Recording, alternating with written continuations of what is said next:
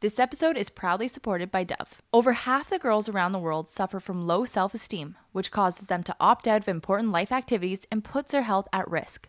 But the Dove Self Esteem Project is the world's largest provider of self esteem education and teaches the next generation to feel comfortable in their own skin by working with schools and parents. Dove has created and uses educational evidence based resources that are designed to help young girls and boys reach their full potential. They cover topics like bullying and social media to help young people build a positive relationship with the way they look. You can get these printable resources to help increase the self esteem in the young people in your life at dove.ca slash self esteem. But Alex, Yeah, Shane?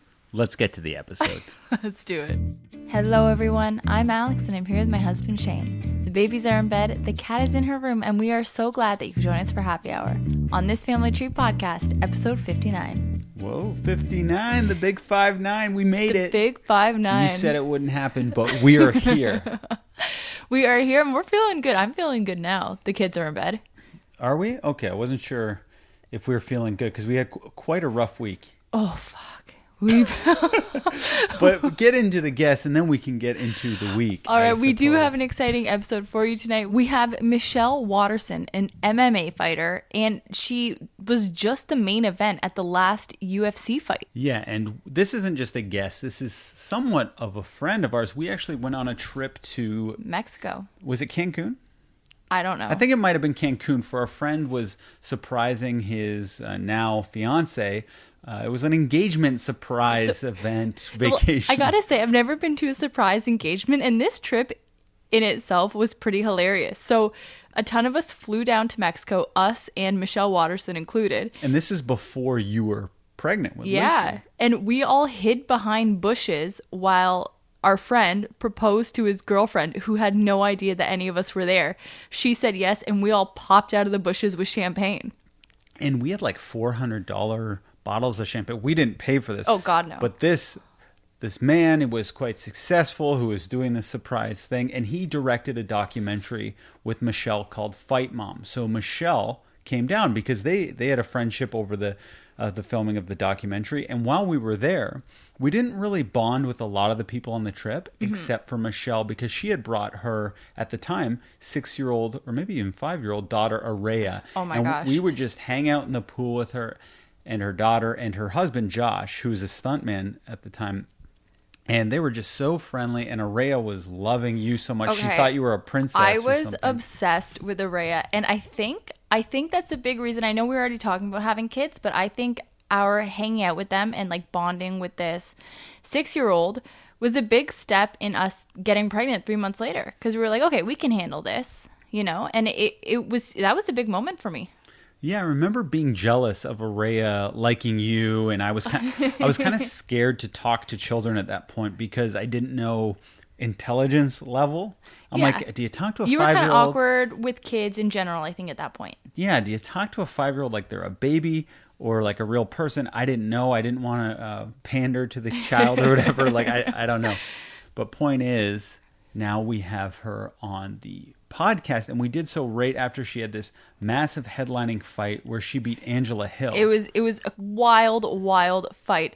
If you can find clips of it online, check it out because it, like I'm not a fight person. I don't sit there and watch every UFC thing, but this was madness and Shane and I had so much fun. We were on the edge of our seats on the couch the entire time, like Well, 'cause when you screaming at the know the TV. person, but not just that, the fight itself was just nuts. But keep in mind, we know her, so we're rooting for her. The first two rounds, she was losing. I know. And, and I'm like, not only are we going to watch our friend uh, lose, which I'd hate to see, but I'm like, oh no, she's not going to want to do an interview after she loses. She's going to be in a much better, Oh, exactly. agreeable mood if she wins.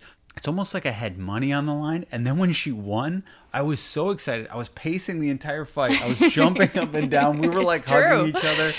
And uh, yeah, so we have her, and we're so glad because she's just the sweetest Oh. person, and her her husband's her manager. So just it was fun just even booking Mm-hmm. her on. Yeah, no, you'll feel her energy as you're listening. And I have to say the same thing about our second guest tonight. We have Sarah Edmondson, who wrote the book Scarred. She starred in The Vow, the new docu-series on HBO, and she was a member of the sex trafficking cult NXIVM.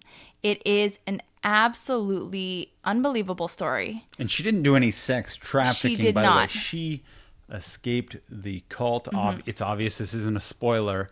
And I found out about her through a tweet. Seth Rogen tweeted that he had saw The Vow, which is the documentary about, about this, and said, Oh my goodness, I'm so glad Sarah Edmondson escaped this cult because I went to Jewish camp with her when I was a child. Right. And Sarah tweeted him back. And then I noticed some people in the comments were like, Hey, Sarah, come on my podcast. And I was like, What? She should be on our podcast. I'm upset. Like, I listened to, there was a, a podcast about NXIVM that I listened to. I listened to the whole series of it, was fascinated by this. Sarah said yes. We were so excited because in the process of booking her, Shane and I had become completely obsessed with all things NXIVM. And of course, Sarah is such a brave and courageous figure to come out of that scene. And in the process of booking her, I think Sarah became her friend. Well, And- she's your friend. Well, She yeah. hasn't DM'd me. I don't even think she follows me.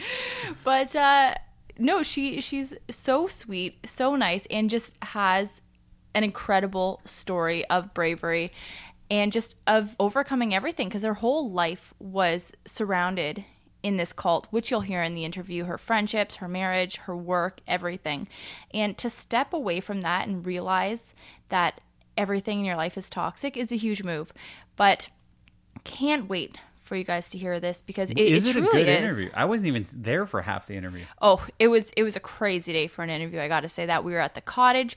The babies weren't sleeping. There was a car alarm going off in the middle of the forest. Tell me what the hell happened there. The Wi-Fi wasn't working all day. Wi-Fi was bad. I had to use my phone data there. I couldn't figure out Zoom on my phone. The it, it was just a hectic day. I left for half the interview to go get Betty Mm-hmm. because she was crying, and you had actually read more of her book. You had finished her book, and I was halfway through her book. Yeah. which her book's amazing, by the way. You know, it, it's it's so. I think it would make a great Christmas gift. We talk about this in the episode, but it actually would make a great Christmas gift because Mm-hmm. most people are interested in cult stuff. No, it was it was a wild day for an interview and we were cut a little bit short. Sarah had to get to work. I had to go help out with the kid. I could have talked to her for an entire afternoon. So Sarah, if you're listening, when COVID is over and when we can travel again, Shane and I are going out to BC and we are having that bottle of wine because I want to hear everything. Well, we're going to record it for a podcast, I hope. Well, I just want to talk to her. You know I don't too. do social interactions unless somehow there's a podcast involved. But there is a season two coming up. Yeah, but uh, shall we with the drinks? Yeah, let's cheers this drink. All right. Let's see, what do we got here? We have a seedlip beverage, of course, non alcoholic seedlip. Oh, man, that's good. Oh, that's nice, eh? Yeah, this is. You've outdone yourself. What is this? Oh, thank you, love. All right, so I made us the Seedlip Sour. It is a we're using sorry, I made us the Garden Sour. So it's Seedlip variant Garden 108. It is lemon juice, apple cider vinegar, cloudy apple cider, an egg. I'm gonna post a picture of this, but there's like See, I don't like the sound of an egg in a drink. Well, there's a half inch of froth, and that's because you mix in egg white. okay, yeah, and it that doesn't gives it the taste eggy. I'm No. not a big egg in the drink man. No, but it gives it the froth and it makes everything a little creamier. It's like nice. It's not an ingredient that you can tell is there aside from the texture and how it looks. I like it. I like nice, this one eh? a lot. It's right up there. And Shane, a sprig of rosemary as garnish. I love the sprig. And this is good because, as people know, I haven't been drinking at all Mm-hmm. for the month of October. We're ex- the reason we're kind of laughing here is because we did drink last night. And I did a lot of things that I didn't want to do because I wanted to do them because we had a, a really rough week. I'm I'm talking it started with a Friday night pizza. Normally we have a pizza on Friday nights. But it was also a small pizza. It was a small pizza. My mom brought it over. We were trying to be polite. She's like, "Is that enough pizza for the family?" And we're like, "Yes." And we just eat our slice, and then immediately we order McFlurry because we're like, "That wasn't Yeah. enough food." Then we're like, "Okay, we have to." We have to drink alcohol. This week was insane, so we pulled out a bottle of wine. Then we pulled out some Well, we have a gallon of whiskey that we well, bought. first we pulled out whiskey, then we pulled out some wine, and then after the bottle of wine was done, we said, "Let's get some Taco Bell." And then we got, uh, you know, six tacos. Chalupas, toasted chalupas. If you haven't had those yet, the cheesy toasted chalupas. They're incredible. They are. And I asked Alex to order me some hard tacos, and she goes, "You sure you don't want me to surprise me?" I said, "Alex, I Shane hate, doesn't like how I order. I hate surprises." Yet she still thought she'd do me a favor and get the taco supreme, which Who is not chooses good. the regular hard taco over the taco supreme The when you get the taco supreme is the terrible. Cheese? They put way too much Do you even sour have cream cheese on a regular one? Yes, there's cheese and lettuce and beef. It's a perfect mix. I didn't know they put all that the Taco lettuce and supreme at Taco Bell is not good. There's way too much sour cream. it's tasty. It's not as good in no. Oh, I just had a dollop on mine. But point is, never change someone's order when they're not asking it to be changed. That that surprise isn't always. I like- thought by hard taco, everybody just automatically meant taco supreme, like hard taco supreme. I thought that was just the baseline. no, but sometimes drinking alcohol is helpful. Like you know, I drink the Seedlip for relaxing, and there's there's no. Like it's not like I'm gonna get super silly off a bunch of Seedlip. I have it and I'm relaxed. But the alcohol makes me a little sillier. It makes me indulge in food a little bit more. And Oh, the next time. day I feel a little bit of pain. But I will say this time it was worth it. And I guess it, it all started with our, our hectic week with we had a photo shoot on Monday. Mm-hmm. And it was for Miku. We were doing an ad for Miku. Oh, I it was very cool. I was very excited. We got, excited. we're now, Shane, we can say we are paid models. Like we are officially models. I know it's very cool. It's very surreal. I feel very handsome. uh, you know, I, I've never really felt that way before, but I'm feeling it now. For baby monitor. But, but Miku said, you, "We need the most handsome dad there is." But they Miku requested that I wear blue jeans, and I don't have blue jeans. I ha- I have three pairs of pants that I wear, and they're Kit and Ace. Kit and Ace and they're kind of like these short dress pant hybrid. They're kind of weird but i like them. But i found this old pair of jeans i used to wear a few years ago but they're very big on me now. So the day before i asked you if you could wash them for me and shrink them and dry them. Day of the shoot i go to get them but they're soaking wet. Mm-hmm.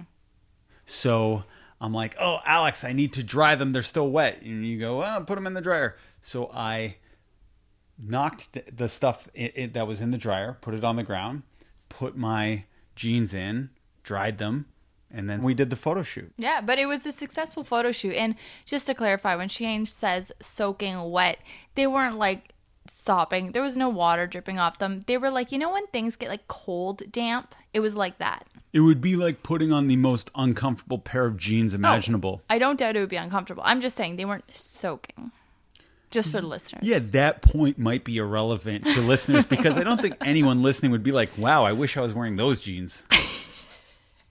Absolutely. And I'm, I'm not being unreasonable by putting in I don't think you are. Okay, so we had the shoot, and the shoot was like from like 6 a.m. till 8 a.m. Yeah. And then start my day at work, then working, work, work, work. Then we have an interview that day. Then the interview's done, all the kids, hectic day. At the end of the day, I'm like, wow, this has uh, been a rough week. And then I realized it was only, had only been one day. Yeah. And then every day that followed was kind of like that. It was interviews, kid stuff, work stuff, regular house maintenance Well, you, stuff. you were getting, was- you were getting migraines. Oh, it was it was horrendous. So like that's the thing. So we had all this stuff going on with the family and my stuff I felt like was almost separate even though it impacted everybody. So I've I've been getting migraines since I was like 8, but I get complicated migraines. So before I get the migraine, I get the aura and I lose my vision. Then I have migraine. Then sometimes I will have paralysis of the entire left side of my body and I can't stop vomiting. So it's this like very fine line of okay, Alex can't see, she's vomiting, she's half paralyzed. Do we go to the hospital? Do we stay home? And we're kind of waiting by the phone all day. But last week, no paralysis, but I spent half the week blind and my lupus was exacerbating everything. I'm kind of getting a flare up. And it was just, it was a really bad health week for me. And then the Betty wasn't sleeping at nighttime. So like I couldn't even mm-hmm. get rest. So it wasn't like a pleasant week at all. And I, I think it reached its apex when I was trying to do some editing work. And somehow, like, we keep the kitty litter in there, but I guess a little bit of Oh cat poop was attached to the cat's bum and Fell off underneath fell your chair. off underneath my chair. And then I stepped in the cat poop and Alex comes in and she's like, "Oh, it stinks in here." I'm go- Shane. You don't do the kitty litter right. I'm gonna do the kitty litter from now on because, of course, you couldn't do it during your pregnancy. Anyway, I'm like, okay. I'm like, but it stinks like the worst. Like the, I feel like the cat shit under my nose. Look down. I've been stepping in the cat shit. I've been walking all around the house. So so so I decide I have to go. I have to take my socks off, go upstairs, and have a shower because I smell of cat shit. So I'm just popping in for a quick shower. Alex comes in. Hey, I go ah! I scream because I'm very scared and startled easily in the shower. And you go, "Did you do this?" I'm like, "What? Did you throw clothes out of the dryer on the floor in the laundry room?" I'm like, uh, "I don't think so." You didn't. You didn't do it. I'm like, I don't think so. You're like, you did do it. I didn't do this, Shane. And I was like, oh, I was like, oh, uh, yeah, on Monday when my jeans were uh, uncomfortably cold, I guess we'll call it, I wanted to put them back in the dryer. So to do so, I had to put the dryer stuff on the floor. But I'm like, that room's a mess anyway. So Yeah. you're like, that's no excuse. Just because it's a mess. Okay. I hated walking upstairs. I know you stepped in cat poo, but I hated walking upstairs and the fact that you were having a leisurely shower for the second day in a row made me I was so scrubbing cat shit off my heels, Alex. care. There was cat care. shit on my heels. And I had so- holes in my socks. The shit was actually on my feet. You know that th this wood floor tears socks apart. But here's the thing. I think in some part of my mind, I wish I was the one who stepped in the cat shit because I wanted to take that shower and I wanted a reason to be in a shower for 10 minutes for the second day in a row because that hasn't happened to me. And then you know what? I think out of spite, I didn't even put on deodorant that day so that everywhere I went, you'd have to sit beside me stinky. Well, I don't care. I'd rather deodorant. Like smelling bad is one thing, but smelling like shit is another. And the way you were treating me was ridiculous. Because one, I was you- not. this was so not like you. I knew something was up. you never care about things like this and have such vitriol and anger towards it that I was like, I have to talk to Alex. Like, what's really wrong here? Because Mm-hmm. you're not actually angry about the thing you're saying you're angry about. Right. It wasn't it wasn't the clothes on the floor. It was getting up. Because you throw clothes everywhere. That's No, like I your know. thing. Your thing too, by the way. Yeah, it's our thing. it's one of our happy shared things as a couple. But, you know, it's the fact that I was so sick all week and you were so helpful during the days, obviously, and I'm so grateful for that. But it was that I was so sick. Yet Betty's crying and waking up. We're going through a developmental leap. So she's waking up every hour or hour and a half throughout the night. And every time I get up, you're snoring, you're asleep, whatever. And that never bothers me. But the fact that I was so exhausted and feeling so crappy, it was getting to me. And then the fact that you were showering every day, I know, like, totally should not get mad about that because I should be somehow getting in there. I always talk about the need for new moms to get in the shower every day. But I wasn't finding the time because any downtime I had, I was just using it to sit there and close my eyes because of my migraines and my loss of vision. And it was awful and I was it was out of like pure I guess jealousy and I was feeling resentment thinking that you had more time than me even though I know you don't. I don't know. It was it was a weird feeling and just thinking about it right now makes me feel like I need another shot. I'm not going to have one because this is relaxing Seedlip night, but oh man, baby. Yeah, it was rough, and I'd never, you had never yelled at me like that before in our entire relationship. Which one reminds me how nice you are to to not be like that. Most of your aggression is actually passive aggressive. It's like boiling below the surface, and you'll be short with me, which bothers me more. Mm-hmm. But I was really thinking, man, this is totally unlike Alex, and we had planned to treat each other like we were dating this Yeah. week which I'm starting to think might be an unrealistic plan.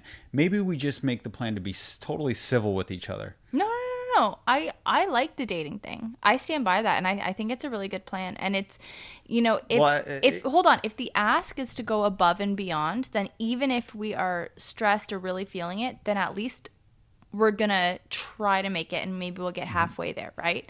yeah, I think it's good. But do you know what scares me? And it almost makes me not like the dating thing. What? Every morning you wake up to me and you go, "That was the worst night ever." This week, it's only this week, and this week has been a worse night and then a worse night and then a worse night. So then the hairs on my neck stand up, and I'm like, uh oh, this is to be a rough one for Alex and I because she's to be like, you know, hair trigger moods and swings and all that. And then you're like, oh, Shane thinks I'm going to be upset. So all of a sudden you have this like manic, like, la di da, hey, look at me. And you'll be dancing and you'll be throwing on like oldies songs and like, someone need their water and you'll be tickling me. And I'm like, trying to go along with it. But you get to a manic point and then you crumble.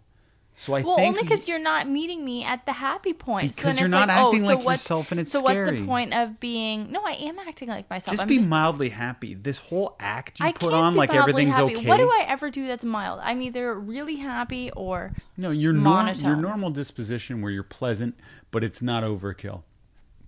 You start pinching my butt and like being like, "Come here, schmoopy," and want to kiss, and I hate it. You're okay. You're the first one to drop a schmoopy, but yes, I would pinch your butt and maybe throw in a little tickle tickle here and there. But I mean, meet me meet me at the happy point somewhere in there. I just know the crash is so much worse once you start with this act.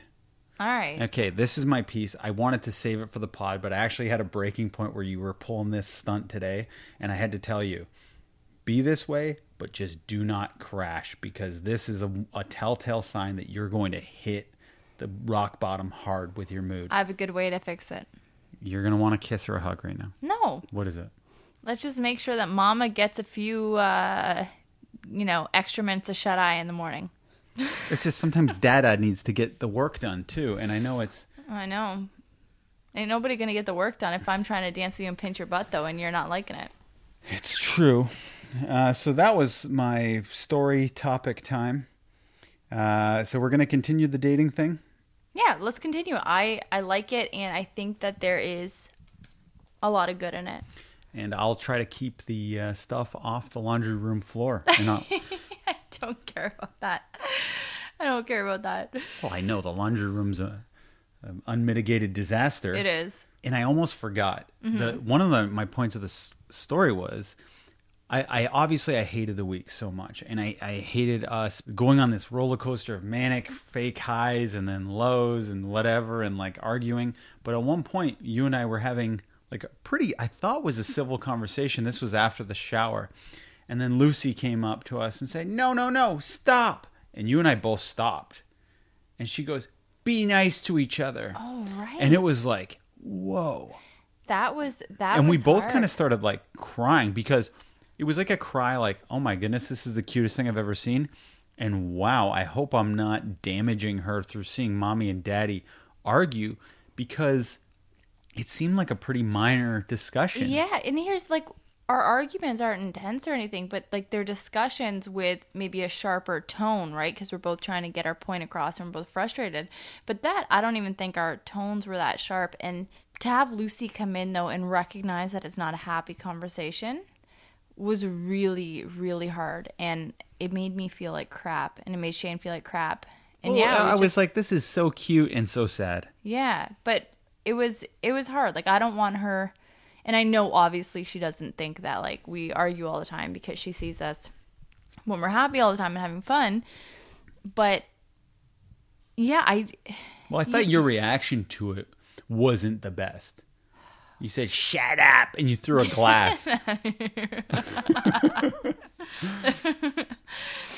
no, that was that was really hard though. And you know? It reminded me of me being a kid because I remember, and I think I've said this on the pod before, but if my parents were arguing, you know, I'd like start crying, and maybe I'd be like 10, I'd be like, don't get a divorce, don't get a divorce. And like, how hard is it to hear your kid when you're just trying to have a discussion, work something out with your spouse, and your kid thinks you're having a divorce? It's that's hard. Yeah, that's it. I had some other topics, but you know, this story was just so captivating. I, I had the question Do you think Lou's a mommy's girl or a daddy's girl? I think she's a Nona's girl right now. Nona just came back to live with us for the week, and she is all over her, showering with so much love. Yeah, but you're always going to want the new shiny thing that comes to the door. just in general, do you think she's a mommy's girl or a daddy's girl? I think Lou's a mommy's girl. Yeah, me too. Like, well, let's hope Betty's a daddy's girl. Okay, continue.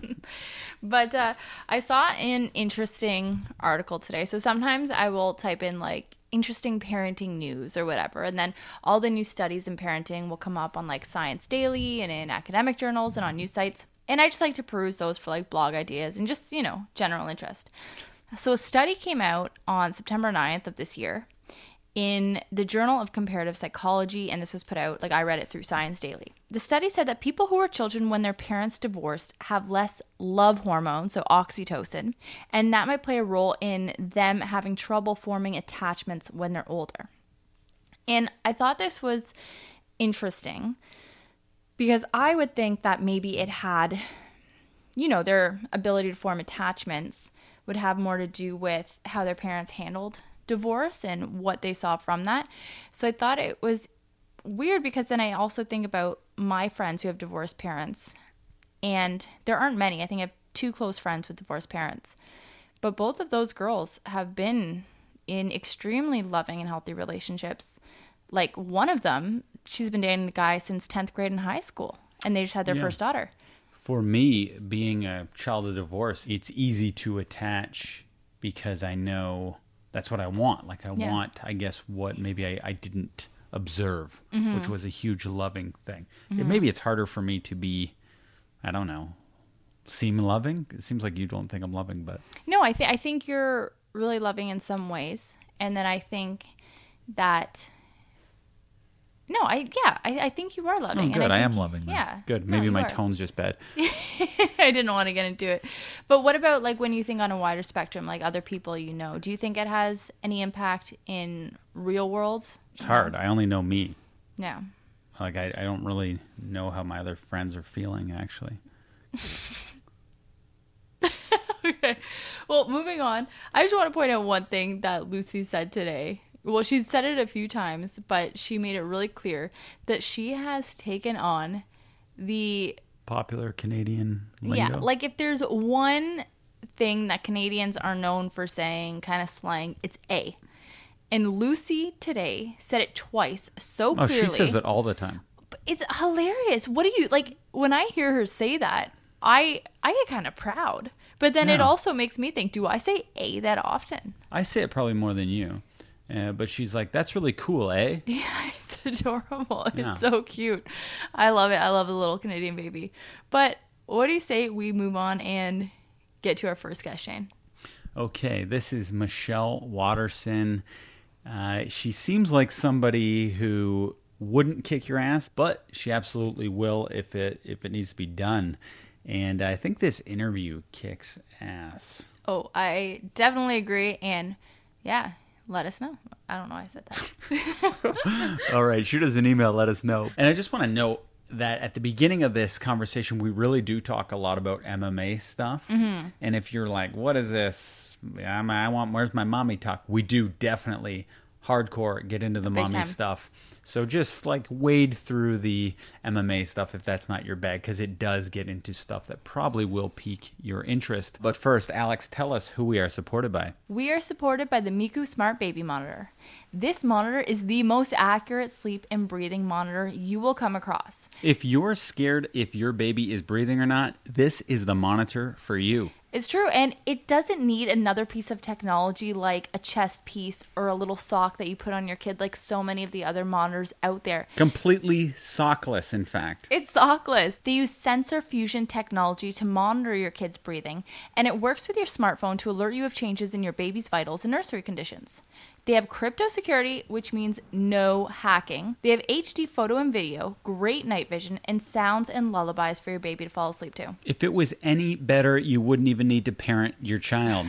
I wish that's the next step for Miku. So if you want to get in on this monitor, go to mikucare.com and use the promo code FamilyTree20 for $79 off.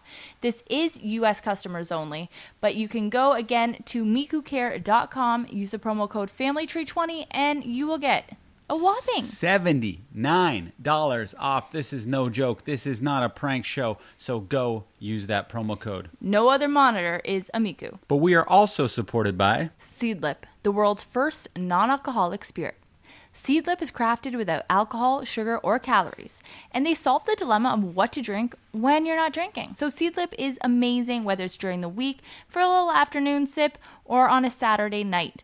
They're crafted using a bespoke process that involves the traditional copper distillation of botanicals. And each of Seedlip's three variants you've got Spice 94, Garden 108, and Growth 42 offer something for every type of drinker. And what's the best part about it? Well, good question, Shane. It is the fact that you still feel like you're drinking alcohol. For me, it still has the same relaxing properties, and I do not suffer from the hangover the next morning the worst part for sure. I'm getting old. Two drinks, I'm hungover.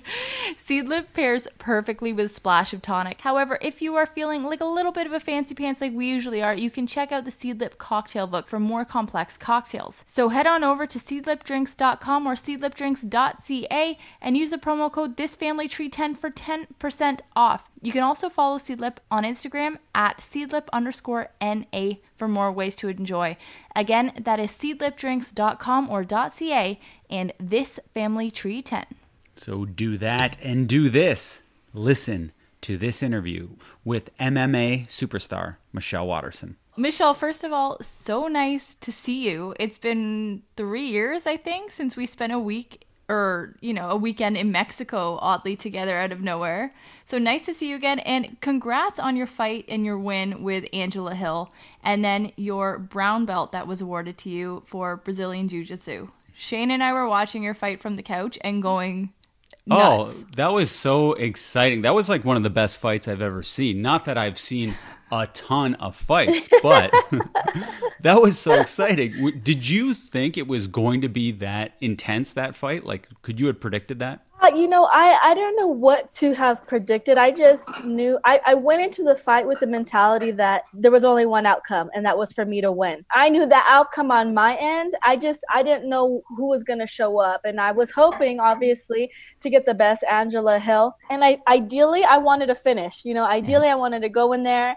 and put on a clinic, but you know, Angela showed up and she she wanted the win as badly as I did, but I, you know, obviously I wanted it a little bit more, and and so that's that that was the formula to to put on a, a fight of the night performance. So I've obviously I've never been in the ring, but when you're in it, can you tell when you're going to win? Like, do you know like they're gonna raise my hand? I do. I, I do feel like, I mean, you know, the fight against Carla, uh, I, I, thought that I won. It was a really close fight and it was a controversial split decision. It was the first fight with no crowd and, and with the pandemic and trying to navigate through all of that stuff. And so there was a little bit of shakiness as far as the judges go and the commentators mm-hmm. and even the athletes and the cornermen. It was just a, a new, a new world for all of us. And so, you know, obviously, I think there were some things that we all had to adjust to. But when I talk about, you know, I thought I won, but I also was very disappointed in my performance. I thought it was kind of lackluster. I thought it was a, a bit of a dud of a fight. If I, I mean, if I'm being honest, I think it, you know, it, uh, it didn't live up to my expectations. And those are things that it's kind of like you you look back on it and you say shoulda woulda coulda but the time has come and gone and it, and there was no point in me dwelling on it and so in in this fight i don't think my my intention was to go out there and, and put on a show for everybody but my intention definitely was to go out there and perform to my best ability to go out there and actually allow myself to utilize every single you know tool that i had in the toolbox to go out there and enjoy myself mm-hmm. and because i know when i do that I, I win yeah. And uh, and so also I think within inside the fight, so it's kind of crazy because the fight went from being co-main event, three five-minute rounds, to a week before the fight happening, being bumped up to main event, and adding two extra um, rounds to that. And it was pretty big for angela because i you know i think it was her first main event. And i think that i do quite well when it comes to you know raising the stakes when it comes to rising to the occasion and I just remember hitting the championship rounds and just being so hyped and so excited and just in the zone. And I remember standing up and kind of like screaming because I was just excited. And I mm-hmm. remember looking over, getting ready to, to go back into the fight. Into the fourth round and she just did not have that same energy. I, th- and that's when i knew i won. I could see it in her energy. I could see it in her body language. And maybe i don't know if nobody else uh, could but just sharing the octagon with her looking across mm-hmm. the, the cage and her not wanting to be there seeing it in her eyes i knew that i had won. Mm-hmm. yet somehow it felt like she thought she won. We were mm-hmm. watching her at the end. I'm like oh she really thought she won. Do you think that's just inexperience um, I, you know, it could be an, a, a, number of things. It could be, you know, being in the zone on her end and her only accounting for, you know, what she thought. And it, and it could just be the type of athlete she is. Mm-hmm. Maybe she is a bit of, and, and I think it all, I, we all feel that way right after the fight. You're, you're a little pissed, you're a little salty, you know what I mean? Mm-hmm. And, um, and so uh, I don't know if she's gone back and reevaluated, but but uh, if she doesn't reevaluate, if she doesn't take some introspective, you know, uh, looks at, you know, why it is that she lost, and she's going to continue to lose. And, and and that's just kind of how I see it. That's how I saw it against Carla. Okay, I thought I won, but the reality is I lost. Mm-hmm. The judges thought I lost. It was a split decision, and so I can't I can't complain about losing. I have to figure yeah. out why I lost and, and fix those things. Now, Michelle, you said that, you know, a part of your prep is that you want to go in the ring and have fun. And I think about stepping in a ring, getting the shit kicked out mm-hmm. of me, and I'm like, that is so far from my idea of fun. and, you know, I respect that that's your sport, that's your passion. And I'm so curious, like, how did you get into fighting? Like, what made you think, yeah, I want to get kicked in the face for a living? Well, I, I, don't think it's fun for anybody to get kicked in the face. I don't think anybody is like, today I'm looking forward to getting kicked in the face. You, you do, in a way. You do, in a way. Well, she looks forward to maybe kicking someone. Mm-hmm. Well, I, you know, I think it is with all of us, within all of us, and it might change, you know, throughout your time and throughout your experiences. But I all think, I think within all of us, there is, you know, you have a fight or flight instinct, mm-hmm. you know, and I, and I think that I have a fight instinct uh, and and I, and I realized that from a really young age when I was doing the point sparring. And I remember in, in point sparring and in karate, um, when you do the tournaments, it, it is not based on weight; it's based on belt. So belts and age. And so I was always the smallest person. You know, I was always fighting these these huge girls and so that never like carried any weight the size of a person but i do remember sparring this girl and her and in point sparring it's all about control so it's kind of like you know can you could you you know knock them out? Or what you know how good of control do you have in in a situation? Because it's it's essentially practice. But this girl straight laid me out hit me with the side kick straight to the face knocked me back into the judges table. Everything goes flying. And there you know you hear the crowd go oh and i just remember uh, I remember being like kicked in the back, like within the back of the chair and off the mats, and blood streaming down my my face. And I just remember like wiping the blood and looking at it, and just my blood boiling, and me just being like so pissed that she got that she made me bleed my own blood. I'm like, I just wipe it, and everybody, the you know, the ref is like, "Do you need some time?" No, I like, I was like, "No, I want to get back in there," you know. And at that moment, I realized I'm a fighter. Like, I have it in me. Like, I didn't, I, I wasn't mad that she that she made me bleed. I wanted to get her back, you know. So okay, I want to get this straight because your intro to the MMA fighting or whatever. I, am getting the names wrong probably, but you were a ring girl, and then you mm-hmm. had a friendship with Cowboy Donald Cerrone. And did he mm-hmm. help you get into the ring? Because I read you won your first pro fight without any experience. Well, I mean, I, I, I wouldn't say without any experience because you know I grew up in I grew up in the mar- in the combat world doing sport karate. I, I competed for over you know eight, nine, ten, maybe ten years in in point sparring. But you know, point sparring and a professional MMA fight, these are just like completely you know ends of the spectrum. You know, from here to here. And so yes, I took my pro debut with no amateur MMA fights, but I did have amateur fights. I had amateur kickboxing. I did grappling tournaments.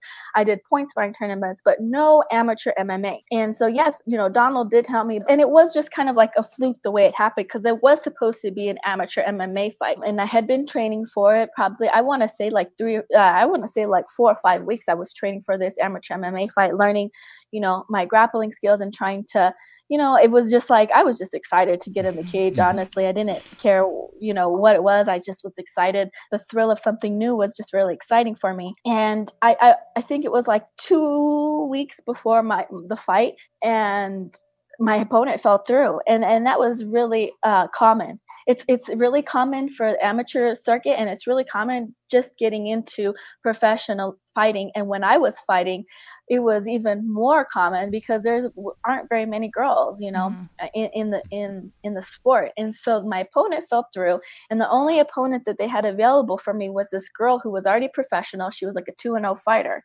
and they're like hey this is what we got take it or leave it and I was like, I've been training so hard and I'm so excited for this. You know, and I, I think Donald helped in the sense where he was kind of just like, F it, just do it, you know? And mm-hmm. I was like, You're right, you're right. What makes it any different? You know, it makes a difference. It, it's two minutes. So in, in amateur MMA, you have three minutes, and in professional MMA, you have five minutes. And I think that's just more eh, helpful for an individual depending on their style, you know? And so I was like, let's do it. Let's let's go. Do, you seem so kind and so nice all the time, and in my mind, I'm like, oh, a fighter would be more not mean, but I guess less smiley. So, do you have like hidden rage or something in, inside you? Like, I know you were on the show Bully Beatdown, where you kind of beat yeah. the hell out of a bully. Were you bullied growing up, and you're like, okay, I'm gonna play nice now, but if it comes to blows, I'm gonna beat the hell out of you? Um, I think that it is. I don't know if it, if a phase is the right word for it or or what, but I think that being bullied is something that happens. It's like a natural occurrence because we're human, you know, and and I think just as humans, it it it becomes a pecking order of sorts for children to kind of figure out where they lie. And I honestly, I think that it is just a part of uh, everybody's journey to be bullied and and to find their voice right? To find their voice to find their confidence so that they don't get bullied. And i think that and I, I, think that it is essential part of life to understand where your voice is to find your voice. And if you if you've never put in a confrontational situation you're never going to understand what it is to find your voice to to fight to stand your ground. And so yeah i think that i was probably bullied when i was younger. I think everybody's bullied when they're younger. And it, it's really on how you decide to to approach those situations, um, the type of person you become. But that being said, I also think that fighting, if you don't know very many fighters, it's you know I, I could see where you would correlate being aggressive and kind of being a bully or, or being bullied would turn somebody into a fighter. But the kindest souls that i've ever met on the in this world have been fighters. And i think a part of that is because they have an outlet to release all of their pent up anger and they've also been humbled. Mm-hmm. like you you know i mean i think it's as simple as that. It's like you can think you're the biggest baddest like you know dog on the block until you run into that guy. And in fighting there's always going to be somebody bigger and badder than you you know? And yeah. so it, i do really do i believe that it humbles you and it, it makes you think twice before you go opening your mouth and and and start barking down the wrong tree is it hard for you to stay humble now because you are so popular, though? I mean, you're called the karate hottie, and I feel like you have 800 more thousand followers than the person next in line to you in terms of popularity. Maybe Ronda Rousey would have you beat, but that's about it. I, you know, I, I don't think it's hard to be humble because, like I said, in in in the fighters world, like. Uh, actions speak louder than words, and there, there's there's always somebody bigger and badder than you that will, will take you down. And I think that that reality check every day is uh, humbling enough. I think it's kind of uh, surreal. I mean, if you're going to talk about that in, in terms of like how many people know me and just like how many strangers like know, you know, know my face and have uh, under and, and know my family and, and know all the things that we're doing. I think it, it is kind of surreal in that sense because people people be like, oh yeah, you know, you guys just went on a camping trip, and I'm like, oh my god, how do these people know? And then I have to remember, like, oh yeah, like I've opened up my my life for the world to see. Uh, and I, I, think that's cool. I think if you can utilize social media and and being able to and your you know and your influence in in the positive direction to where you're being transparent and connecting with people that you normally would never connect with. I think that's what the true meaning of, of social media was was meant for. I mean, I, I feel like it's become this whole different monster, um, mm-hmm. but it's a tool, just yeah. like anything else. Just like money is a tool, you know, just like our voice is a tool, just like my hands are a tool and i can i can use it how how i see fit. And and you know, social media for me is how I try to try to be as real as possible and and stay connected. With you have an eight or is it a nine year old daughter, Araya? She eight, She's nine. She's nine now. She's nine. Yeah. So you, I feel like whether you're winning or losing in a fight, and I'm not sure if this is actually a thing. I feel like your skin puffs up and appears like you're more hurt than you are. Does. That? How does that affect Araya constantly seeing her mom mm. in the middle of a fight just banged and bruised? yeah, I, I think that she's used to it. You know, she grew up in the gym. She's used to seeing me banged and bruised, and uh, I think it was it, it, was a bit hard for her to grasp at first, especially when she was younger. I think the first time she saw me really banged up was when I lost my belt in, in Invicta, and she just kept staring at me. My eye was completely swollen shut and purple. She was just staring at me, you know, like she didn't recognize me, and um, she just was confused. Like she didn't understand what was going on. And um, she was sad. Mm-hmm. and uh, i told her i was fine. I remember having conversation with her. She was like we were all sitting there and it was just so fresh because i had just lost you know we're in the back of the locker room. There's still media for me to go do but she just kept staring at me and she like it, it was like she didn't recognize me and i remember crying and telling her that i was okay I was like, Mommy's okay. I'm fine. I don't look fine. my face hurts. and You know, my face hurts. Um, but I'm okay. You know, this this will go away. You know, and, and I want to say I'm pretty honest with her when it comes to how I'm feeling. You know, so and I remember telling her like this this doesn't hurt. You know, my heart hurts. I told her, but I'll be okay. Do you find it it's less pain when you win? I know that's kind of a dumb question, but does it does it actually hurt less? Like, Absolutely. Yeah. And I always tell people, you know, no matter what kind of bumps and bruises you get, it always hurts less when you win. Mm-hmm. It doesn't matter. You know, you're like, yeah, I got a big old black eye, but I won. You know, you don't care. So yeah, it does definitely hurt less when you win. I think of, you know, any woman when you get pregnant and then when you have your baby, it's going to impact your career no matter what. Now, when you fight, it's going to impact your career in a different way because you're an athlete and you rely on your body to win. You rely on your body to make you your money, right?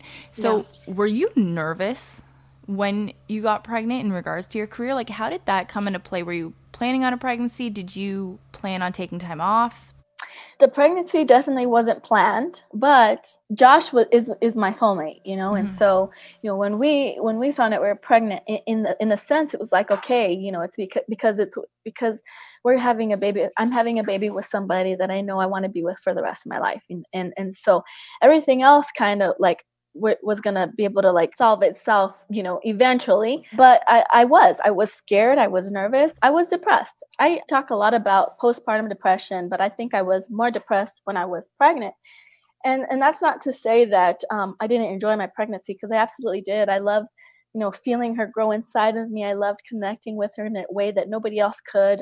Um, i loved doing my belly dancing uh, routines for for my labor and and learning all that stuff but i couldn't help but feel that my career was just slipping through my fingers and i was watching everybody else learn and grow and improve and take fights and, and contracts. And and here i am just growing growing this way and so um, I just there was so many unknowns. There was not very many mothers that um, were able that were successful after fighting. There were very um, it was kind of one of those things like oh like once you get pregnant you kind of just that that that's what becomes your life after you after you fight and um, it was scary. It was scary to think that I, I didn't know what I, again what to expect. I didn't know what my life was going to look like after I had a Araya. And in the states, because I know prenatal depression is actually a huge thing and it's it's really common and people don't give postpartum depression, prenatal depression enough talk. Like there's so much stigma on it, especially when you are pregnant cuz everybody's like, "Oh, it's such a beautiful phase" and everything like that. And being essentially self-employed as a fighter, like were you able to get help for that throughout your pregnancy or were you kind of on your own? Um you know, when I, I, met this doula out here who was who was an amazing doula, and she's just like this older hippie lady that she helped us get through the process through art. And and I remember just kind of not really thinking much about it, but just expressing my feelings in this piece of artwork that I had done. And it was just, it was, and I, I you know, I did, I felt guilty at times for feeling that way. Like, mm-hmm. how selfish of me to, to feel like, you know i'm i'm growing this beautiful baby within me and i'm here with here thinking about me and i realized that there was no shame in feeling those ways like to not shy away from those feelings but to express those feelings because they just are they're just feelings and and and you can feel a certain way it, it, it doesn't embody who you are it's just the way you feel it it's a mm-hmm. moment in time and so we you know i remember making this drawing of of this baby growing inside of me this life inside of me but then me myself dying you know? And and, and just just drawing that and kind of just getting it out on paper and, and expressing that uh, expressing how i was feeling. And then looking at it i realized that that's how i was feeling at the moment but it was it was just a moment in time mm-hmm. because it was not it wasn't me dying it was just a new chapter in my life it was like a rebirth it wasn't mm-hmm. just a mm-hmm. rebirth a, a, new birth for my daughter it was a rebirth of who i was mm-hmm. well i think that's so important to note because pregnancy and childbirth is a total metamorphosis of every aspect i think of a woman like physically mentally emotionally and you are born as a totally new person so when you were preparing for that birth, like for your own birth as a mother, were you also preparing in any way for maintaining your career? Or was it like, let's take it slow, see what happens? Or did you have a fitness plan to get started back up into? I didn't. I, I um, and to be honest with you, once when I had Araya, like the, the the the idea, the thought of fighting wasn't in my mind. I, I, you know I had no ambition to to to get back into the cage. I was so in love with Araya, and all I wanted to do was be a mother. I would you know I I could spend hours just staring at her while she was sleeping, or you know I would I would you know, I would rock her to sleep and, and, and fall asleep with her every night and, and just feel her warmth and, and smell that new baby smell. And, you know, nothing else really mattered. Um, and I, I allowed myself to feel that way. And so I want to say that I was like that for probably the first three or four months where I was just like so in love with being a mother and nothing else mattered. And I think as time passed, I started to realize that I could be a mother and not lose myself mm-hmm. in the process. Like, and I also realized how important it was for me to still have individual goals outside of being a mother. And I think that just comes from seeing people in my life not people that were close to me allow um, parenthood to consume them and and lose themselves in the process and uh, my dad used to always tell me that actions spoke louder than words and i think that it's that's super important for i can sit here and tell my daughter to go after her dreams to do this and to do that but who who am i to tell her those things if i like give up if i gave up on my dreams? And i was still i was still hungry. I was i was still I, I, was still curious to see how far I could go in my fight career, and and and then so and so I did, and it was probably around month three or four that I started getting that itch and I realized that I could handle it. You know, that's what we're that's what us as women are made to do. We're we're we're made to have to to, to bear children. We're, we're we're we're made to raise our children. I, actually found a new fire within me, and it was like a decision I had to make. I think remember sitting down and thinking to myself, well, now I'm a mother and I'm responsible for this this human being for the rest of my life. If I'm going to continue to fight, um, it has to be worth it. I, I, I, can't put myself in danger just just for the sake of it, just because mm-hmm. I like to do it, just because I like to get punched and punch people. You know? and so it was like I have to make a career out of this in order for it to, to make sense. Mm-hmm. And and I know I can and so just in in the belief that i had in that and, and in the team that i had behind me we went for it. And um, my first fight back um, was at 105 i was still breastfeeding. Araya was 10 months. Wow. and um, and it was great. It, it, you know I, I i forgot what it was like to get punched in the face because you know sparring punching is different from like real fight punch get punched in the face. Mm-hmm. so I remember being in the cage with her. Well, I mean, this might be too much information, but I like I said, I was still breastfeeding, and so I I remember being in the locker room and just my tear ducts like filling with milk and being like, oh crap, like she's hungry, you know. So like I had to like call calling Josh and saying, hey, can you bring Araya back here? I'm gonna feed her real quick before I go out there. So he brought her back, and I I milked myself, and then and then we went to fight.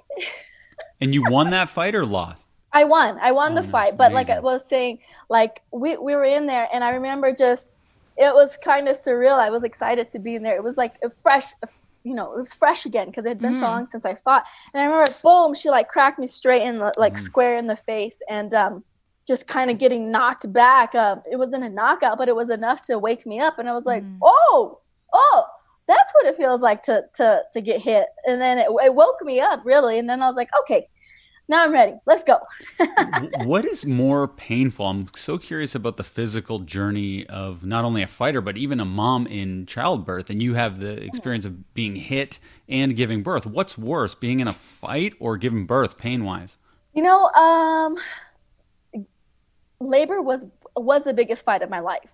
It's like an, a longer, like a longer pain, you know, mm-hmm. and it's one of those pains that like you, you you can't escape it. Like in, in, fighting there is an option you know obviously those are the options that i never allow myself to take of, of tapping of, of being saved by the ref of somebody stepping in and say okay that's enough.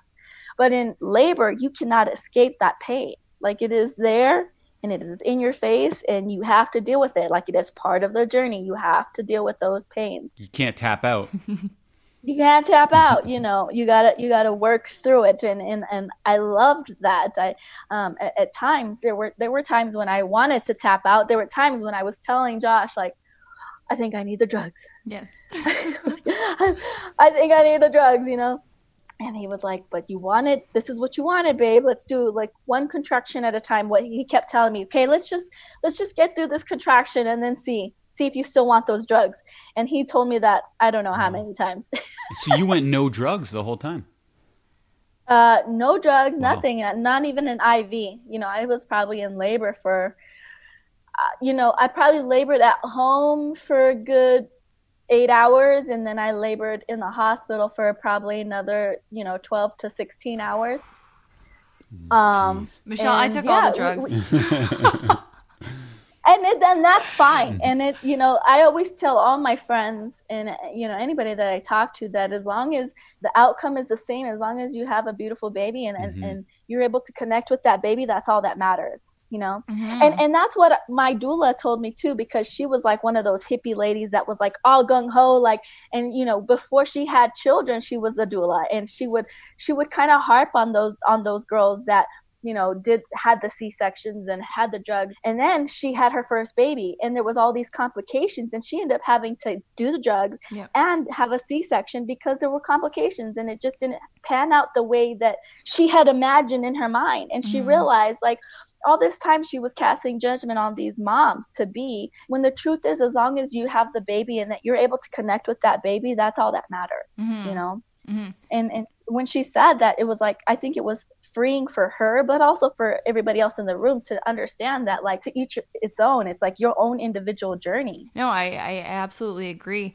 and I'm, I'm so curious too because your experience is so unique. And even just like having to essentially milk yourself before a fight is so fascinating because your physiology does change so much. Like, even, you know, the relaxin that's in your body and it's causing things to hurt, it's causing joints to move even after you've given birth. So, how did your physiology change after you had Araya and how hard was it to get back into fighting shape? Um, my body did change quite a bit. I, I, became more vascular, and you're talking about like your joints kind of separating, mm-hmm. and you know, to allow you to have birth. You know, I'm all, but um, it's true you know before i fought i would always i would run for my cardio. That's how i lost weight but I, it hurt so badly on my joints and it and it just wasn't healthy. I felt like something was going to pop out of place because mm. i felt like my joints were still floating around. And so for cardio coming back into into the fight world i would swim and that was my cardio And I would get up super early in the morning when Araya was still sleeping and, and then go swim and then come back and, and, and, and do the rest of all that stuff. And I think the body is just so amazing because it will adapt to whatever you, you put in front of it. And for sure, I was super sensitive in the chest area first coming back. Anytime I would get hit, it, mm. it hurt really bad. But my body just got used to it and it understood when I was going into training that it, it just didn't it didn't produce the milk when I would train, but it would produce when it needed to. It was the weirdest thing. But I, I breastfed Araya up until she was about I think like a year and a half, like 18 months, mm-hmm. I, I, mm-hmm. breastfed Araya. And, you know, I, I was still training and fighting. And so it was like my body didn't stop producing because I was fighting. So, no, I think, it, I think it's so interesting, especially for me. Like, I'm by no means a pro athlete, but I like to run and I like to work out. And like I saw your photo on the Sports Illustrated body issue, Michelle, and like you have a physique, like you are so toned, you are so you're just like if somebody was carving a statue of a woman in ancient Greece, right? That's you. And then I can barely get through a run. So I look at somebody like you and I'm like, how the hell do they do it? And how do you stop yourself from getting so hard on yourself? Because it is difficult. And like I'll come home from a run and I'll be like, oh man, like I peed my pants a little bit. I was barely able to run and I get so down. So how do you stop yourself from getting down during those training sessions? because I understand that those are just moments in time, you know, like it's just a, uh, like even, even a win, like even a win, it's like you're on the highest of highs, right? You're, I'm on the stage where millions of people are watching me and I'm getting my hand raised and it's just like so exhilarating and, and you're on this natural high right? But how many times have you reached your goal? Have you have you done something so amazing and you feel amazing and it's and that, that feeling goes away within what is it 10 15 seconds you know? Maybe maybe longer i would yeah a couple minutes you know? But then you're like shot back to reality. But then when something negative happens it's like why do we harp on it and why do we hold it you know hold it in our heart and why do why does it weigh us down i feel like we have to treat both both emotions the same as as, as a as a moment in time as like a snapshot of, of that of that moment and i think you just you have to understand those as as the process mm-hmm. and to not ignore those feelings but to allow them to process and to to to get through on the other side. Mm-hmm. um i don't know if that helps any no, it does. Yeah it does. I also think that you know embracing those things that we beat ourselves up about you know our stretch marks our love handles you know the, the things the ways that we have changed because of motherhood because of age because of time those are also in my opinion uh, battle scars mm-hmm. you know and, and battle scars that i wear proudly you know my stretch marks you know on my breasts on my hips that was me you know growing a human in my body you know yeah. like a guy can't say that like you a guy can't have will never be able to have those battle scars you know yeah. mm-hmm. um and so you know, when you do pee yourself a little bit because, because be proud. You, yes, be proud. woman. exactly all those things like you know I, I have scars cauliflower from fighting. I've broken my nose four times. I i've broken my hands four times. And you know these things and, and even the way my body is because i'm a fighter i'm, I'm really square. You know I, my boobs aren't that big and and i have a wide back. It's hard for me to fit in certain uh, jackets and dresses. But I used to get down on myself about those things, but then I realized like I've built my body into a fighting machine. Mm. Like it is not my body isn't meant to look good in dresses. My body is meant to punch people in the face. You know what I'm saying? no, it is a process and it's such a process once you go through having a kid to the recovery. And I've heard in past interviews that you wanted to have another child and that maybe that would be that would mark the end of your career. But there's been so much in medical advancements, and like a guy like LeBron James, he's one of the oldest players in the league. He's the best player in the league. Uh, Vince Carter playing into his Tom 40s. Brady. Tom Brady, of course. Do you look at it differently now? Like, hey, maybe I could have a kid and come back and still fight. Not at this at this moment in in time. Like, if I'm just being completely honest, yeah. like I wish I, I I wish that it that it was that way that I could continue to fight. But fighting is such a short lived career, anyways, um, that, uh, you know, so you got to think about okay, would take me it take me out 10 months just the the growing the baby process and then I gave myself 10 months to get uh, to get back into shape for my last fight so that's that's 20 months, close to two years mm-hmm. out. I'm 34 now, you know, and so I just, I guess how I've wrapped my head around it is that I've been fighting for a very long time. I've been fighting since I, you know, I've been doing martial arts since I was a, a kiddo, since I was 10. I've been fighting you know, fighting has been my career for the last 13, 14 years. For me, how I've wrapped my head around it is that, uh, and and maybe that's partially why my fight happened the way it did in this last go around is that I don't want to like peter out and just kind of like fade away. I don't want that to be the legacy I leave, you know, as a fighter. I want to fucking sorry. You I mean, I, I, I want to I want to go out with the bang. I want to go out there knowing that I left it all in the cage, you know. And um and then when I when I do have another kid, I want to be able to pursue other other passions of mine and and and give it as much energy as I have been able to give my fight career. Okay, Michelle, we're just going to take a quick break to let our listeners know that we are supported by Mumgry. Mumgry is a plant based snack food company that uses only the good stuff. They offer delicious natural nut butters made in three varieties. You've got smooth peanut butter, chocolate peanut butter, and the first ever and insanely delicious pistachio chocolate almond butter. Do you know how you know it's good? How? When Beyonce puts it on a list. Beyonce put this on a list? Yeah, I told you that earlier. Oh my god. Don't God. play dumb on air. I actually forgot. Really? That's insane. Hey, if it's good enough for Beyonce, it's good enough for the Cunningham household. But you were eating this. Oh, throughout my pregnancy and still. And it's really cool because Mumgry prioritizes the dietary needs of moms throughout every stage of motherhood. So pre pregnancy, pregnancy, postpartum, and beyond. They're good for everyone, especially moms, and they've got all of your main nutrients that you need for pregnancy well, for covered. you, you were what was it? The kid was lactose, and what happened? Oh, breastfeeding. Betty was like basically lactose intolerant.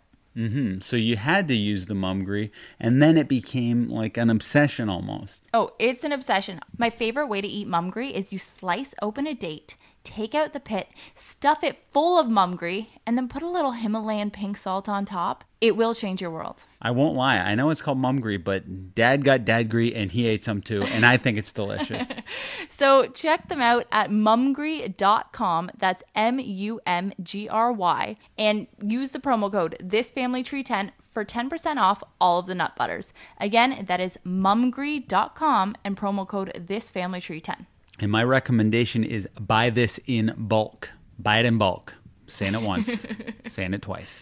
But we are also supported by Mini Mioche. Mini Mioche is a premium, organic, ethically made, and sustainable kids and babies clothing company founded and created in Toronto. They believe in quality over quantity and have like the best basics ever for your littles. They're fashionable wardrobe staples that are so soft, so comfy, and so timeless, and they can be passed down from kid to kid regardless of gender. Oh, it's the clothing you wish you had for yourself, and I find that's the clothing you want to buy for your kids. I am dying for Mini Mioche to extend into adult wear, but they do have exciting news. They just launched their knit collection, which includes organic merino wool, upcycled polar fleece, and Sherpa fleece. And in the next two weeks, they're launching the fan favorite fleece varsity and biker rompers.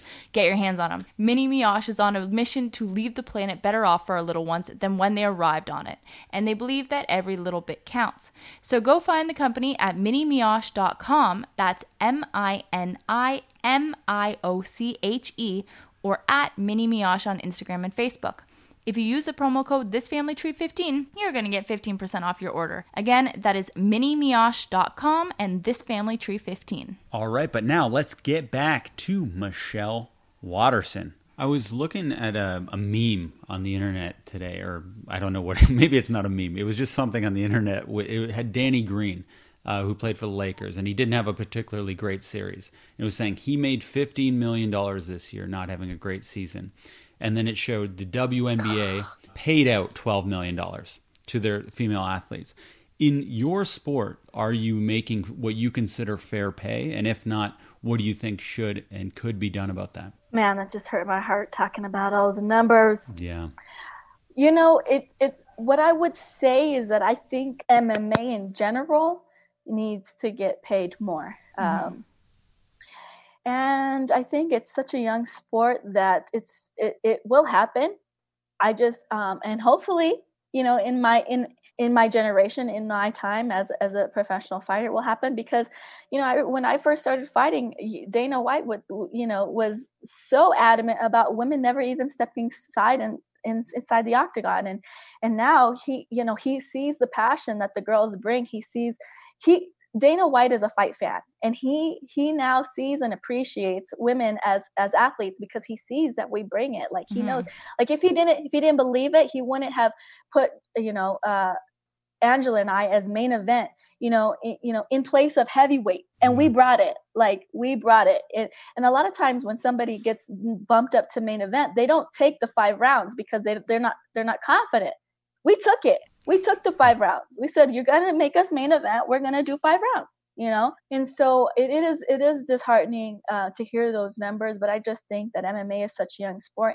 And I think the problem is there are so many young, hungry athletes that don't understand the business side of it. And they just, they just fight for passion mm-hmm. and, and they don't realize that they're undercut they're they're basically shooting themselves in the foot by undercutting you know the other athletes. When an athlete is trying to like hold their ground and and make more money and another athlete comes in and says well i'll do it for less. They're just mm-hmm. shooting themselves in the foot. You know they need this we, we all need to come together and unite and understand that you know fighting is a very short-lived career. What are you going to do with yourself when you're done fighting you know? And it is not the safest career either you know? It's a combat sport. We're getting hit in the head and we're taking damage to our body that is going to have long-lasting effects. Mm-hmm.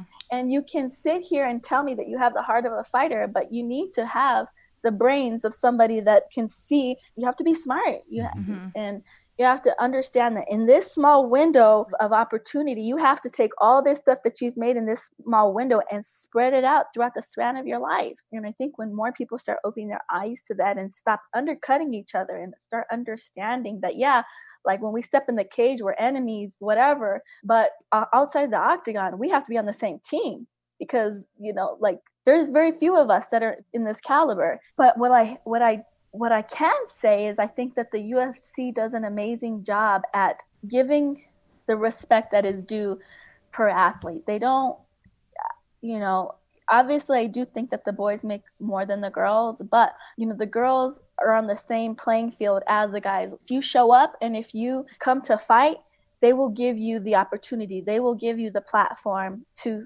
excel mm-hmm. if that makes any sense. Like like I said, they put me and Angela to headline a show that the heavyweights were once headlining, and it's because they gave us that respect as athletes. Yeah. And so I, I do think the UFC does a great job as far as like equality in that sense. It's like you mm-hmm. guys like there is equality across the board. When if you bring it and if you show us that you're here to fight, we will give you a platform to fight.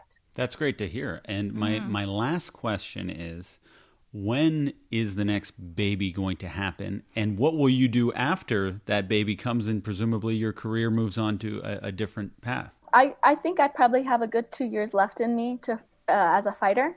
And, and and then i struggle with that answer a lot because i have been getting baby fever quite a bit. And i remember after having Araya telling josh like i do want more and he was like like hell-bent on like we don't need more. We don't need more you know because he's just in love with Araya and yeah. he's con- he's content with just having her. I remember telling him okay like if if we don't have a baby by 35 we don't have to have any you know? I remember telling i'm t- i'm turning 35 next year you know? And so i struggled with that. And i remember just being kind of like torn and stuck in the middle with that because uh, like i'm, I'm usually like I, I keep my word you know? I remember being at a tony robbins event and just kind of a lot of those times, like it was a breakthrough for me because Sara Blakely, who's the owner of Spanx, and her husband met uh, later on in her life, and they had children a lot later too. Mm-hmm. And I remember just like bawling, crying, and just looking at Josh and him looking at me and saying like,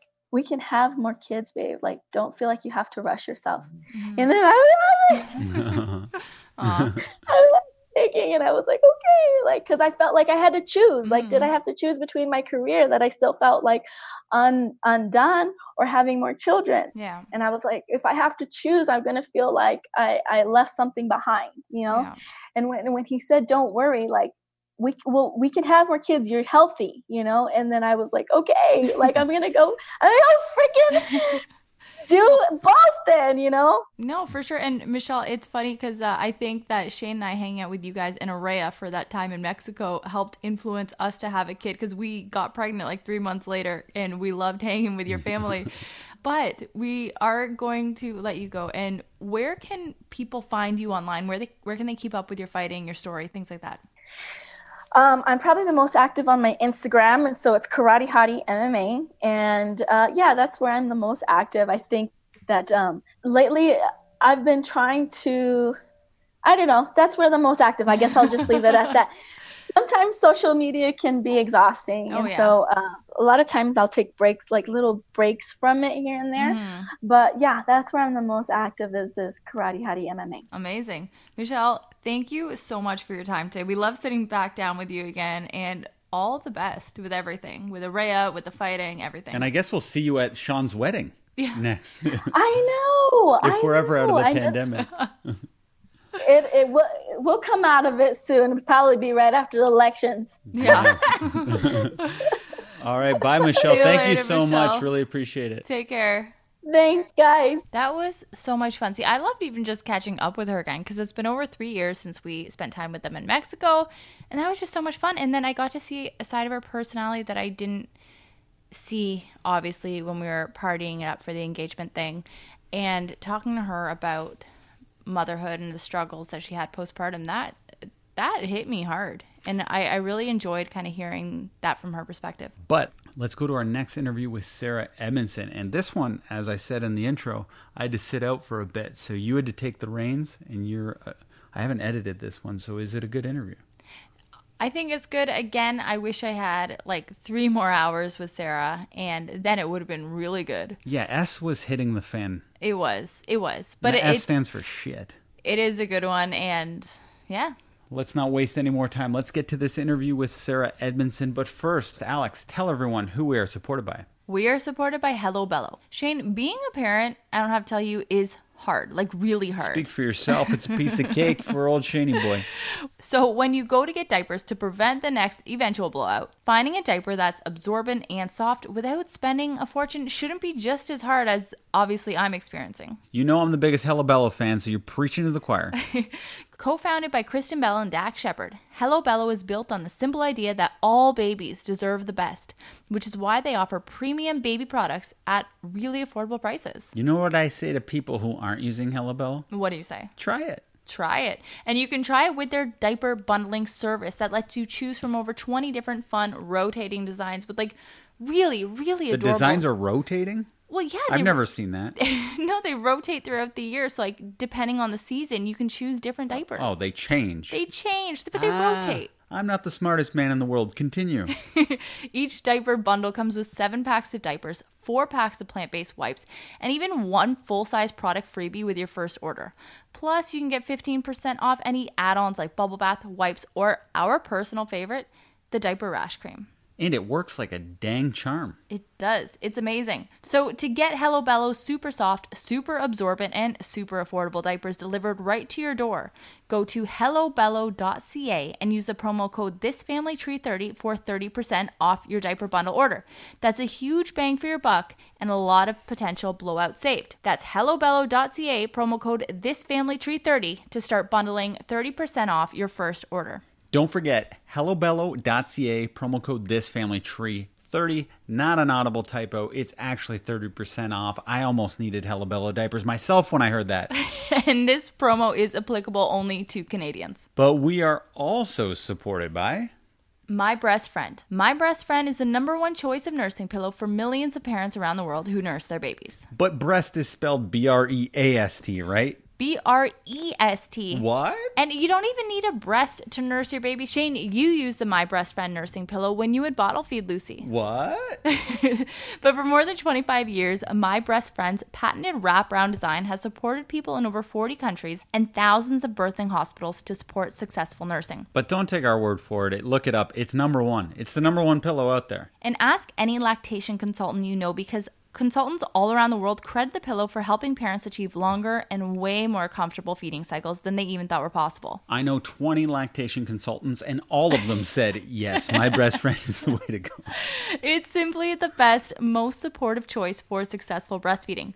You can purchase My Breast Friend online at buybuybaby.com, target.com, walmart.com, babylist.com, and amazon.com. It is everywhere. And if it seems like we're going out of our way to get you guys the best stuff and bring it to your attention, it's because we are. Everything we're talking about here is because we went out and sought out the best and stuff we actually believe in. But speaking of believing in things, let's get to our interview with Sarah Edmondson. Sarah, thank you so much for sitting down with us. I've been so excited for this conversation since you and I were texting, what, last week or two weeks ago about setting this up. So this is really great. Shane and I have been so into The Vow lately. I devoured your book and Devoured. devoured it. No, but it was it was it's so Vow. fascinating. Oh, good.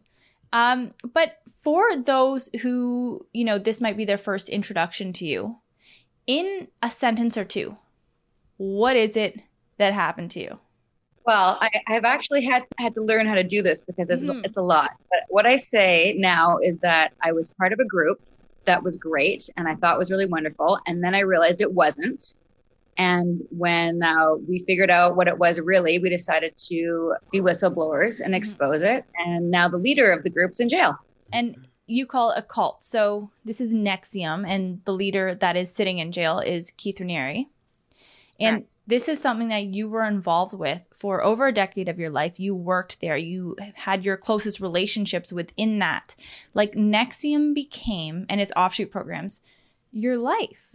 And I have Yeah. to say, reading the book, there's so many points where I'm like, Sarah, don't do it, don't do it. This is a red flag. Oh my God. And I know, I how it ends. What red flags do you see writing your book and looking back that are just hallmarks of cults or abusive relationships? Oh man, there's so many, but what I know now, and one of the reasons why I wrote the book and continue to be public, is I want to take those red flags and give them as a template to other people. And before I do, I have to say, bye, babe, break a leg. Love you. Okay, Nippy's going to an audition. Oh. This is my life. It's happening. Good luck, Nippy. Is that is that his real name, Nippy? Is that a real name? It's not his real name. He was born Anthony Nippert Ames. His middle name is Nippert. And when his when he was a baby, his family thought it'd be cute to call him Nippy. And it's And he didn't. Uh, it just stuck. He didn't actually know his name was was Anthony till he was seven. No way. Wow. Still have never heard Yeah. of Nippert as even a middle name. Never heard that name before. But sorry, I had to ask. Continue. It's a family name. It was his mother's maiden name. Oh, so wow. there Very you go. Yeah. And Nipper, Nippy's off to his audition. Break a leg, babe. I'll see you in a bit. Good luck. So yeah, there's a there's a lot of red flags that I you know I know now, and now that I've done research on how cults or high control groups work, you know, one of them is you know leader that's that's charismatic and and everyone you know literally bows down to and that you can't question. And is also the most important thing is that they're they're accountable to nobody. There's no governing board around him. There's no checks and balances. There's no way to ever say i'm not okay with this um, whatever it is without it being thrown back in your face as your issue which is also known as gaslighting. Um, gaslighting is now a pretty common term but you know 2005 when i started i'd never heard of it. It's never it's never spoken about hmm Do, do all cults end up with the leader having sex with a, a lot of people? You know what? It feels like from the research I've done, like 90%. There's there's some deviant sex thing going on behind closed doors. And, you know, another reason why I decided to be public about it is that, you know, the outside doesn't look like that. Like if I had known that Keith had this polyamorous arrangement with all these women and that was part of his deal, I wouldn't have gotten involved. And I Mhm. think that's one of the things I was really adamant about exposing is that they should have put that on their website. He likes to help women through a sexual relationship. Mhm. But that was kept from so many of us on the outside who were basically just going, we were just recruiters bringing in people for him. And he was, you know, had the, these relates like sex in and of itself isn't, we're diving right in here. Mhm. so like sex in and of itself isn't a problem. People have sex, like they, they procreate, but it, it's the lack of transparency that I had a problem with. Relationships with all these women, and that's something that I have found with other cults since since doing all this research. Is that's often one of the problems. That's not, that's not the only problem. He he was abusive. He he ruined Mhm. people's lives and controlled women, and sex was a part of that method of control. And he probably knew that if he had put that on a website or if that was more forward facing, people like you wouldn't be on board. And you were such an all star recruiter. Like that mm-hmm. was like your superpower was luring. I know that's a negative word, but inviting people into the cult that you didn't know was a cult at the time. And you were like the top recruiter. Am I right? Well, at one point, yeah. I mean, I wasn't top recruiter the whole time. There was always like sales awards, but at, at one point in the company, I was the top. There were other people that, that were the top. It's mm-hmm. not really something that I'm like proud of per se, but I was good at recruiting and I always have been good at sales. You know, ever since I was a little girl, I've been good at sales. I had business cards at, at age 12, but I just wish I'd been doing sales for something more legitimate. Mm-hmm. And I know you didn't enter this to uh, for monetary gain, but at one point in the book, you alluded to making a lot of money. Like, how profitable did this become for you? It became very profitable. I mean, the first four years I worked for free. It was an internship, which is where most people get stuck and what Keith sort of relied on. And actually, is one of the reasons there's a lot of labor. It's called forced labor charges. Is that he was he broke a lot of labor laws. He was getting people to work for free under this internship. Mm-hmm and using people like me who were good at recruiting as the as the poster children like look you can make a lot of money. But most people didn't. I'm i mean i made decent money for a good couple years in the middle before things started to decline. But it was way more than i was ever expecting or could have made as an as a you know aspiring actor. And i was very proud of it. And i felt like wow what a bonus. Like i get to help people and bring people into this community and all these naive things mm-hmm. like humanity which just makes me want to barf now. But we thought that we were doing that and bonus i get paid for for that. Amazing you know? But uh, i didn't answer your first question fully about the red flags like the leadership mm-hmm. question. I mean that's a huge red flag. I think gosh there's so many now i'm blanking on all of them. Maybe i'll have to i'll have to come back once my coffee kicks in.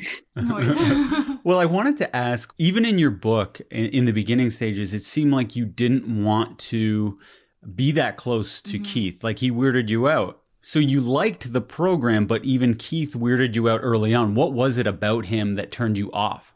You know, I don't think I would have been able to uh, articulate it at the time. I, I, mean, then when people would say to me like, "Oh, why? You know, you're in Albany. Why don't you go for a walk with Keith or ask Keith for help with your with your projects?" And I remember just thinking like, "I don't. I, am okay. Like I, one of the smartest men in the world. We're all, we were also encouraged not to ask him for things that other people could help you with. So my thinking at the time was like, well, I can get help with my coach or like look that up on the internet or whatever. I didn't, I wasn't able to articulate he grosses me out. I feel mm-hmm. uncomfortable around him. And also, if I'd said that, I would have been in trouble. So I, just think, yeah. I think I just intuitively kept him at a distance. And also, I didn't, I never lived in Albany where he lived. And he never came to Vancouver. He, he was stayed there and I stayed here and I went there for courses. So there was always, you know, an arm's length relationship with mm-hmm. him. But did he make you nervous too just because he was the boss? Because sometimes, like, I don't know if I always want to hang with my boss in case I step out of line and look a fool, especially if I'm an all star in a company, right? Absolutely. There's definitely that element. Yeah, I just, I didn't, I didn't feel compelled. Thank God. so Keith developed all this curriculum, right? Essentially for leading people to self actualization and helping them achieve their goals with the idea, which he sold to you guys, of making the world a better place. And you guys were kind of like the elitist ethics managers. Now, do you think it was actually his goal from the inception of NXIVM to take financial power by force and by essentially blackmail and to create a harem? Like, was that always in his mind, do you think? Yeah, I think so. If you look up the word, talked about this in the book, that about mm-hmm. the word NXIVM. NXIVM comes from something I looked it up on Wikipedia after Bonnie pointed this out to me. Actually, she found this first that it means something like debt bondage. It actually alludes to um, even branding mm-hmm. and indentured servitude. So Keith loved to have double meanings for things. You know, he told us NXIVM was comes from the root word of something for a place of gathering or meeting or whatever a community. And course, I never looked that up. Mm-hmm. so many things I took for granted. Oh, he's the smartest man in the world. Never looked that up. I don't know if you saw the episode last week where Nippy's joking about like his resume. He he bragged about being a great, you know, great uh, 11 year old judo champion. Yeah, that's that's a big a big accomplishment. Being a judo a judo champion. Anyway, it's well, it's funny. All of all of Keith's like all of his teachings, you know, being celibate, being the best version of yourself, being in shape. I know uh, he liked the women that he had sex with to be in and around 100 pounds, which is ridiculous. And he was he was none of those things. Like he was so far from his own doctrine. And it seemed to me reading the book and watching the show that he was essentially the ultimate pickup artist. And that's almost all he was. If you were to reduce him to one thing, it would be a pickup artist. And he did that with neg theory. So, can you kind of explain what neg theory and negging is? Yeah, I actually didn't know what that was till after I left and I learned about the game, which is mm-hmm. pickup artist, right? Absolutely. Like he, I don't think he could have gotten women in any normal sense, like yeah. just somebody up at the bar. He had to create this whole persona of, you know, based on what other people said. Like by the time I met him, he'd been propped up on such a pedestal. I, I had so much respect for him, but not on what I actually experienced, but what other people said. Right? Somebody's at my door. Can we just pause for one second? Yeah, yeah, absolutely. Okay. I totally forgot that I had a delivery today of the kombucha that I drink. Oh, nice. Oh, good. I was going to say, I hope that is not Keith. Oh, uh, God. That would be freaky if he knew we were talking about him. He's in jail. I'm safe from but, him. And he's going to be in jail for quite a while, correct? Yeah. I mean, the sentencing comes up in a couple weeks. And based on how the judge sentenced Claire Bronfman, it looks like he'll be, I mean, we're all hoping that he gets life in prison. I mean, that mm-hmm. would be fair and safe thing. But I just to, to go back on the tangent that you'd asked uh, about, do I think he planned it?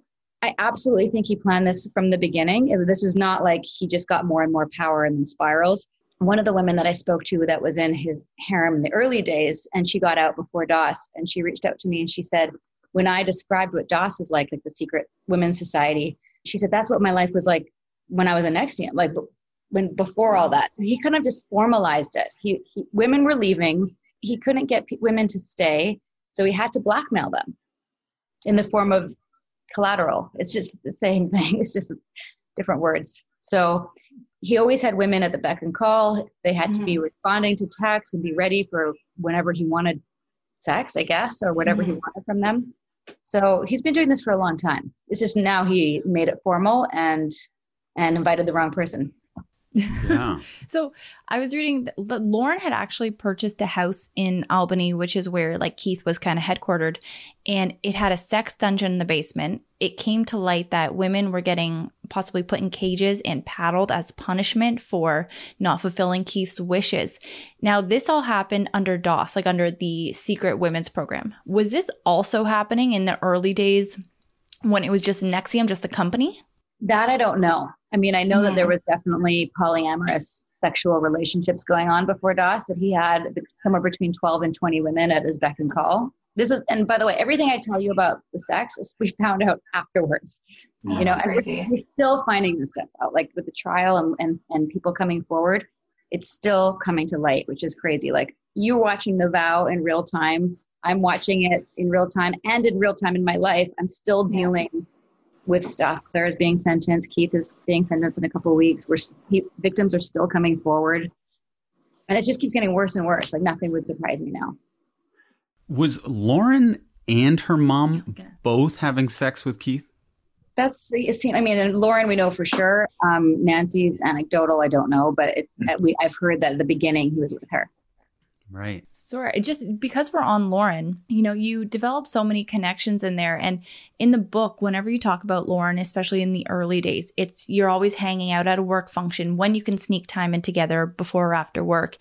And it just seems like a friendship of convenience, yet you you felt very strongly towards her and you loved her and she was your best friend. But looking on your friendship now, was it actually a loving relationship or she was using you the entire time? I think a bit of both. I think that she mm-hmm. did love me and and maybe still does. I don't know. We can't talk yet till this is all over. But I think that she wasn't really allowed to have a normal relationship because she couldn't she couldn't confide in me about what was going on in her love life. She all these mm-hmm. women were into secrecy about Keith, about their time with Keith. So, you know, you, there's only so much of a friendship you can have if you don't know who they're dating they're having sex with or whatever. But I think that I think the whole company used me, like specifically the higher ranks used me for what I was good at, my superpower. you know, that sucks. But I also feel like they used her too. Like she's a bright woman and she got really messed with in the head. And I also sorry, I just realized I didn't answer your negging question. I was Uh, I guess the coffee's kicked in, but yeah, negging basically, I think like in the dating game where the where the man like teases a woman so that she feels kind of shitty about her. Am I allowed to swear on this? Yeah. Yeah. Oh, absolutely. Okay. Shitty about herself, and then eh, so he like like in some some ways wounds her, and then make and then provides the place for her to feel better. So she's wanting his attention.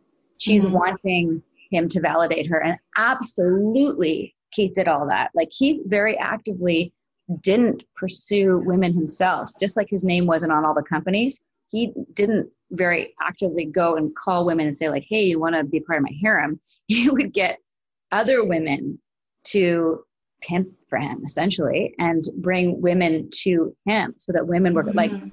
Pam would say to me, call Keith, ask to go for a walk. So it would have to be on me. And Mhm. on top of all that, the the entire NXIVM curriculum, while some of it was good and helpful and so forth, ultimately it left all of us with, and I think I talk about this in the book, that like there's something wrong with me. Like there's something I need to work on. I have a deficiency. And of course, ESP is the only place for me to heal that. So that's like it's like a grandiose version of negging. He's making us all feel like shit and then being dependent on the company and the tools to keep evolving. So Mhm. just like he just like a pickup artist would do. Does that make sense? Yeah, Yeah. no, absolutely. And you mentioned Pam. So Pam Cafritz and then it was Barbara Barb Jensky. So they were two of yeah, they were his two closest confidants, right, from very early on. And you were very close to Barb. So I've since read an article, uh, it was a blog, not an article, uh, by Frank Parlato of the Frank Report, who wrote, you know, who had a damning blog about NXIVM for years. And he essentially said that he called them whores and said that I hope they're in hell with the devil effing them from the behind. And it was, it's, yeah, I sent Mhm. Shane the link. I can send it to you. It's, it's really wild. And then, you know, you essentially called them pimps. so is that, are they that evil? Like, were they that complicit? Or do you think that there's redemption in the fact that they may have been brainwashed to a point as well? I think the answer is unfortunately both. You know, I Mhm. think that they were brainwashed and they've been with him. They've been with him since they were in their early 20s and went along with him and couldn't see anything outside of his bubble of mind control. So, I mean, brainwash is something like, oh, that doesn't happen. We're all, we're all brainwashed. We're all indoctrinated. And his indoctrination with, with them started really young. So I don't think that they were like, hey, hey we're going to bring women to Keith and it's going to be, Mhm. you know, like it's not that kind of evil, you know? I think it's like, I think they really believed that women could overcome their issues with time with him. I think they believe that. Do I forgive them? I mean, they're they're both dead, unfortunately, and I, Mhm. to sound callous. Like they're, you know, wherever they are, may they rest in peace. But I think, you know, they were victims, and also I think they were pimps. I think they were uh, wittingly or unwittingly helping him with his sexual appetite. And I do think that Barb was trying to pull away from that and started to wake up to that towards the end. And, you know, there's some theories about why they both got cancer. I originally thought it was something in the water. Then I thought, as I started to understand what they were doing, I mean, do you imagine being a woman who's in love with a man who has all these other women and how that would just eat you up inside? You know, I just imagine that they can't be happy and that, I mean, there's some theories about cancer, not sometimes it's environmental and sometimes it's emotional. Mm-hmm. And I believe that if he didn't cause that in them in terms of an inner turmoil, like that would, you're, when you go against your own ethics, it hurt, it, it eats you up. It like, it, it gnaws at your guts. And so I think that was either that, there's also some theories that some people say that they were poisoned, documentary about that. So I don't know. I, I do know that he spoke to a lot of people about we you know getting rid of the old guard and the older women and then room for the new the new women. So either way it's tragic and you know nobody signed up for what we ended up getting involved with. Nobody like I didn't sign up for his initials on my body, which by the way I've had removed since the book. Ah, that was my next question. So is it completely gone? completely gone. Yeah, we had a, this incredible plastic surgeon here in Vancouver. Like if you could imagine that was a square, she cut kind of like an eye shape around it, just took out all that skin and then sewed it up. So it's just a line. So so the cover of your book is the actual scar. Did you shoot that with the intention of oh, this is going on the cover of the book and then I'm going to remove it? No, no, I shot that. That was that picture was from the New York Times article. Okay. The woman who shot that is actually taken right right here in my living room when we decided to go public. I wasn't thinking about a book or Mhm. no idea that you know the we would make a documentary for HBO. Like all that came much later. I just needed to document it. And they needed physical proof of the abuse, which, like I said earlier, had been going on for ne- NXIVM for years. And only now I could say, hey, this is real. Like proving emotional abuse is very difficult, right? Yeah. So besides the branding, uh, the sexual abuse, the mental anguish that everyone went through, what were the positives of being in the cult?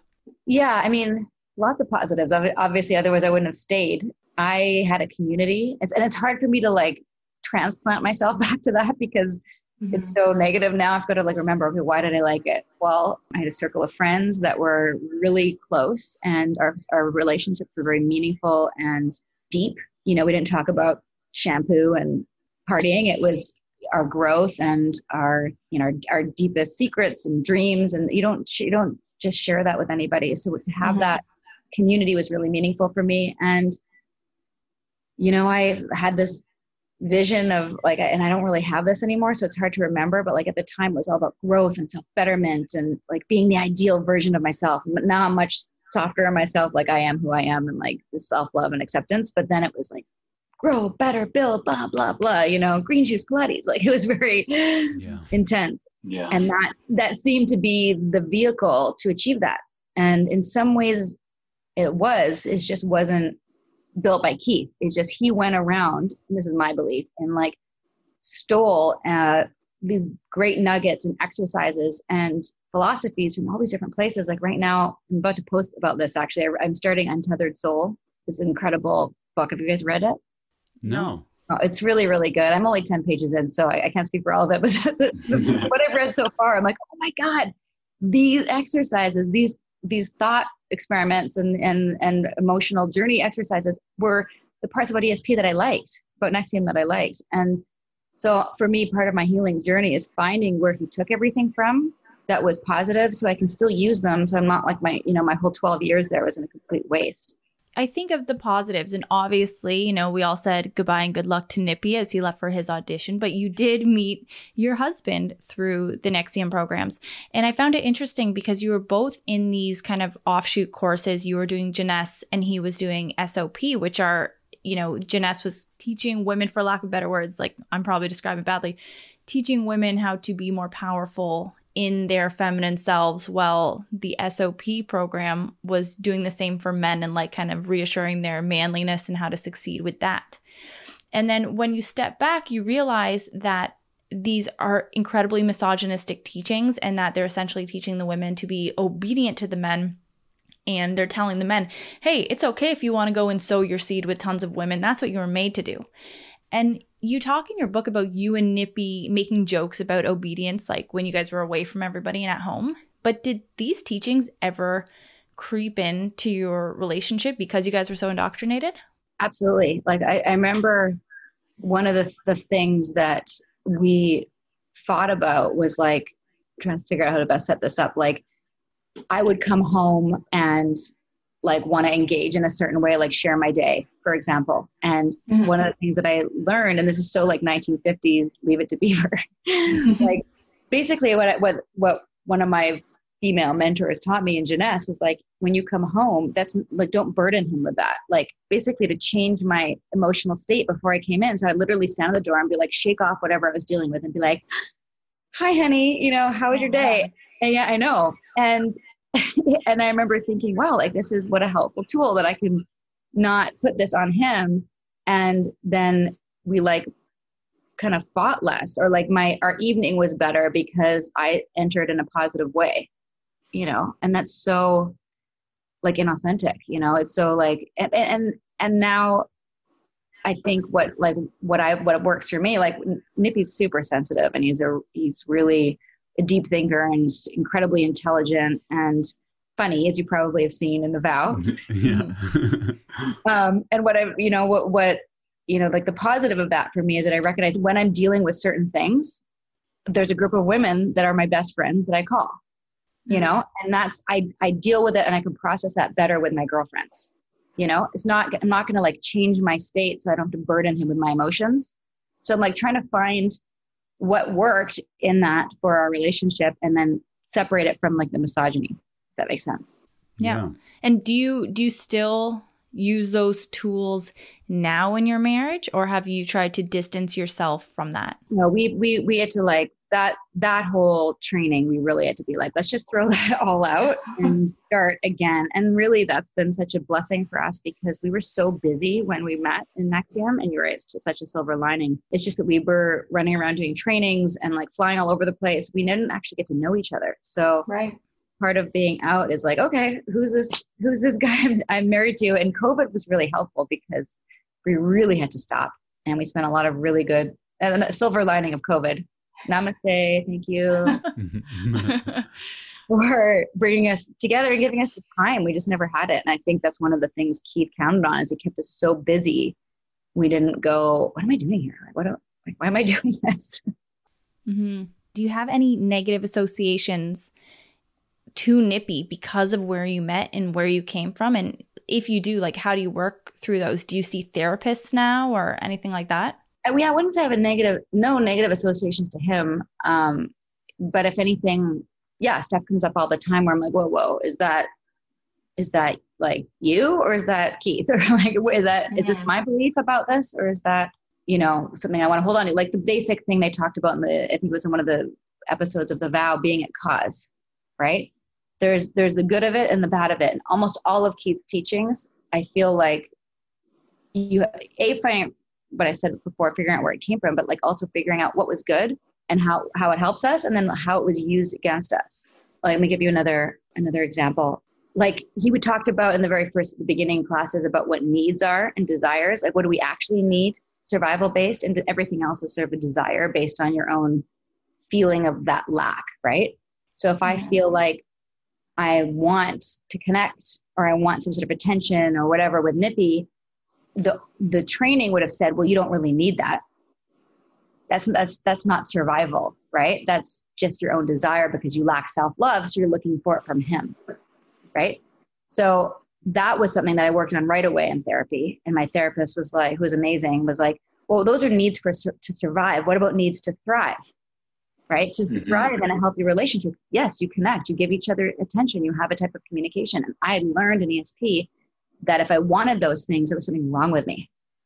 Right. So I think if anything, it's not a negative thing towards him. I love him. It's more a negative thing towards like relating and figuring out how to communicate and be together in this new structure that's not based on this bullshit dogma. If that mm-hmm. makes sense. No, absolutely. And okay, so pardon me, because from here we are looking at you on a little phone, but it looks like you're wearing a key. Are you wearing the key necklace that you got Yes. Okay, why are you wear it? Why do you wear it? Do you wear it or is that for the interview? No, I do wear it. I, I mean, I alternate between a couple necklaces. So yeah, one of the things about being a a DOS slave under Lauren is I had to find a necklace that I was going to wear for eternity. and I, by the time I, I was only in DOS for like I don't know six weeks or seven weeks or something, and so I never actually found the necklace. She was like, "You right. can take your time on that. We're just going to brand you, but you can take your time on the necklace." I have to laugh. I'm sorry. I'm in I'm in the laughing stage. But yeah, she, she said that. And then after I left, I had I turned 40. So I joined ESP when I was 28, just turning 28, and I left when I was 40. So 12 years of my life, my entire 30s, gone. And I had a, I threw myself a big party. I had 40 people at my favorite restaurant, and one of my girlfriends gave me this, um, and another girlfriend gave me another necklace. And both of those I alternate. And to me, they're the symbol of my own choice of my own necklace not for Lauren, not for anybody else, not for Keith, but my own choice. This is love. Just my own reminder of what's important to my family and, and self love and the things that I choose for me and that no one else will ever do. Okay, Sarah, we're just going to take a quick break to let our listeners know that. We're supported by The Bear Home. The Bear Home makes all natural products that are safe for you, your home, and the planet. They have all purpose cleaners, dish soap, hand soap, laundry detergent, and wool dryer balls. And I said it once, I said it a hundred times. We're going out of our way to only contact companies that we truly believe in. This isn't just some corporation throwing a bunch of money at us. We believe in this product because we love it. No, absolutely. We love it so much, especially love the bergamot and lime scented dish soaps and hand soap. So if you guys can get your hands on one of those, absolutely do it. Everything smells amazing and are scented using 100% organic essential oils. All the products come in glass bottles, and you can buy convenient at home refill boxes to keep yourself full up. Refilling reduces, as you guys know, the use of single use plastics, which is so important to us. Try it. If you don't like it, contact me personally. I'll refund you. I will. Just you got to send me the product you didn't like. So, Canadian listeners only, if you want to shop biodegradable Canadian made cleaning products, go to thebearhome.ca and use promo code thisfamilytree20 for 20% off. Again, that is thebearhome.ca and thisfamilytree20. But we are also supported by Bravado Designs. Bravado Designs makes the world's most luxurious boob holders. You can say that again. Absolutely. And especially for nursing women, honestly, they are so user friendly. Honestly, they are so easy to use. They are so comfortable and they look great. But Bravado Designs has now introduced the Everyday Collection, which has no clips, and you don't have to be a nursing mother to wear them. And you can get the nursing bras at bravadodesigns.com, or you can head to the Canadian website for access to the Everyday Collection at ca.bravadodesigns.com. So again, that is bravadodesigns.com or ca.bravadodesigns.com. And regardless of the website you go to, use the promo code thisfamilytree20 for 20% off. And someone told us this read was particularly annoying because they hear it so much, but unfortunately, it's going to be here forever Yeah. because these bras sell so well. Yeah, I'm never going to stop wearing them. And I'm never going to stop reading them. but let's get back to our interview with Sarah Edmondson. you know, just thinking about this women's program, DOS. So this was headed by a shadowy Keith Raniere. I mean, people didn't know he was involved in this until everything came to light. And he would encourage his own slaves to get more slaves, then them to get more slaves. So it was like an, an MLM for like kinky for kinky sex, right? BDSM MLM. How about that? So he had this sex dungeon in the basement of a house and he would punish women or women would punish other women. We don't. I, I don't Or- actually know about that because that didn't happen to me. But we heard about Right. it trial that that that the cage had been ordered. Whether or not it arrived, I don't know. Um, but I do know that women paddled each other for failing on certain exercises and filmed it and sent those to Keith. I don't think he ever hit anybody, but I don't know. Maybe that wouldn't surprise me. And how did they justify that violence? Because even Keith said, you know, in his teachings, he didn't believe in violence, whatever. So, how did these women justify hitting their former friends and doing these absurd practices? It's actually one of the things I confronted Lauren about. Some of the phone calls between Lauren and I before I left. Well, actually, I had left. She just didn't know that, and I was recording her and trying to get to get more information from her as to what was actually going on. And I said to her, like, "Fuck," you know, and Yeah, she's like, "Oh, it's extreme," and I feel like it's it's like you know training a dog, like Pavlov, you know, training them, you know. And I was like, I think once you've been in for so long, you can justify anything. And you know, there's still people who exist who are they're called now the NXIVM Five. I don't know if you've been following this, but they're still supporters of Keith, and they believe that all of these things they don't they don't deny the branding, they don't deny that they were in DOS, but they really believe that it's all for good purpose, all for learning and all for growth. And Keith has good intent, and he's misunderstood. And Who are who are these women? there's uh, two women and three men. Uh, Michelle, Okay. Nicki Clyne, uh, Sunil, I don't know how to say his last name, Eduardo Sunsolo, and Mark Elliott. And Mark Elliott was the one who um, whose Tourette's was cured in well cured in, in Yeah. So he he's got the most to lose. I think he if he really admitted that he was wrong, then he might have to like get his Tourette's back. It's hard. I, I mean, it's it, those five people have doubled down in and the, and some of them even attended the trial, so they saw everything. They saw, you know, the under the proof of the underage sex. They saw, um, you know, that Keith performed these like sex acts with women who Yeah. thought they were coming in, for, like all these horrendous things, and they've had to just deny all of that, all of those truths, and say these women aren't victims. They chose it and they wanted it.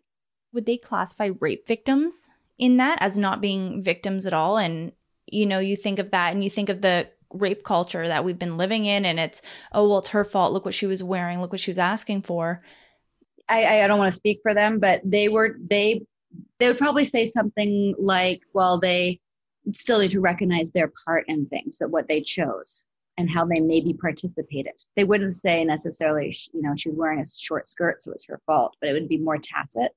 One of the last trainings that we did, that's where I started to kind of, I don't think this is in my book, where I started to be like, what? Keith, and it's actually in the last episode of The Vow. Keith said that when people s- scream abuse, that they're the real abusers. When they say they've been victimized, it's an abuse.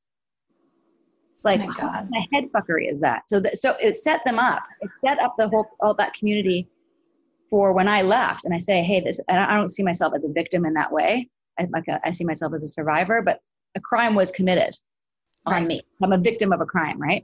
When I said that, they said, well, see, she's she's the real abuser. She's abusing her authority as a green. This is the reason why we need to have DOS because women can't keep secrets.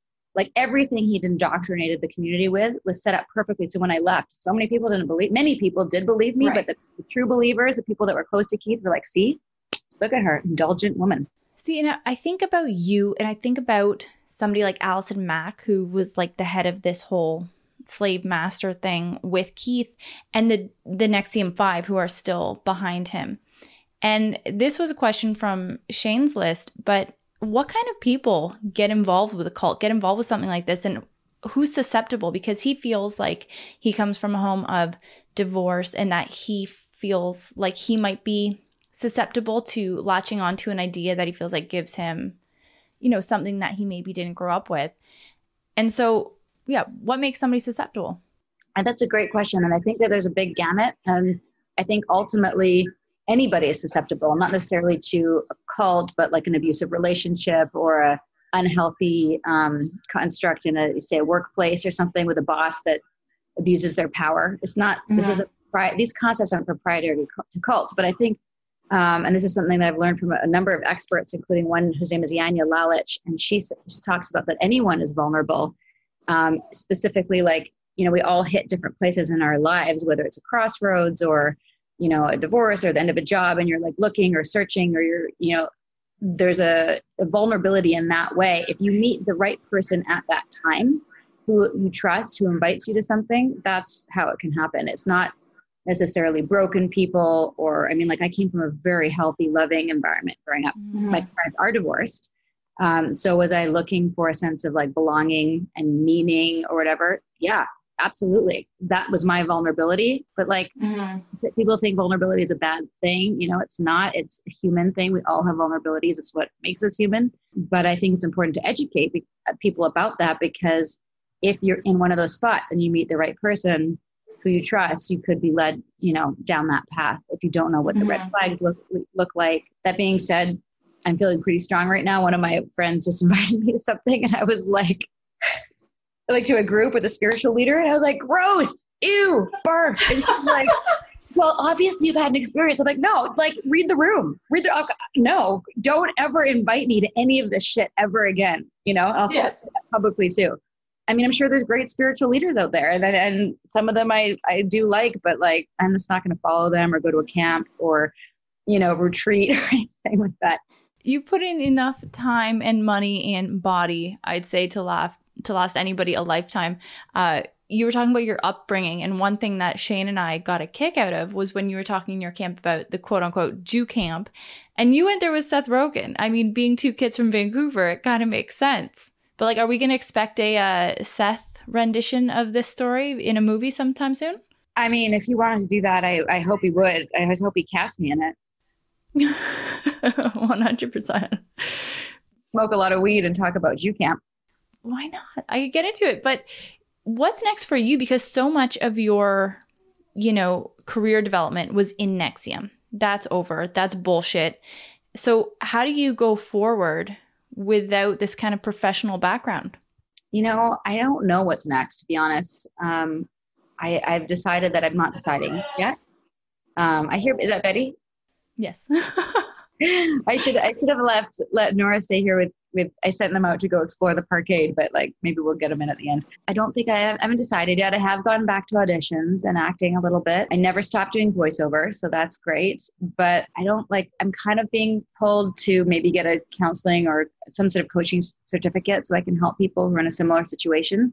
I'm mm. doing it formally right now, just with people who are messaging. I can't even tell you how many people have written who are in other groups who need help and i'm trying to like scramble to be get them i actually just posted something on my website about with the resources so that people could go and look for good therapists that i've already kind of vetted and posted some videos that are helpful about gaslighting and how to know if you're in a in a high, high control group or cult like that pulls me but also like it's so dark like it's such a dark gross world and I have kids and I just don't like I don't know. I I'm not sure. And how much are, of this are you going to share with your kids when they are older?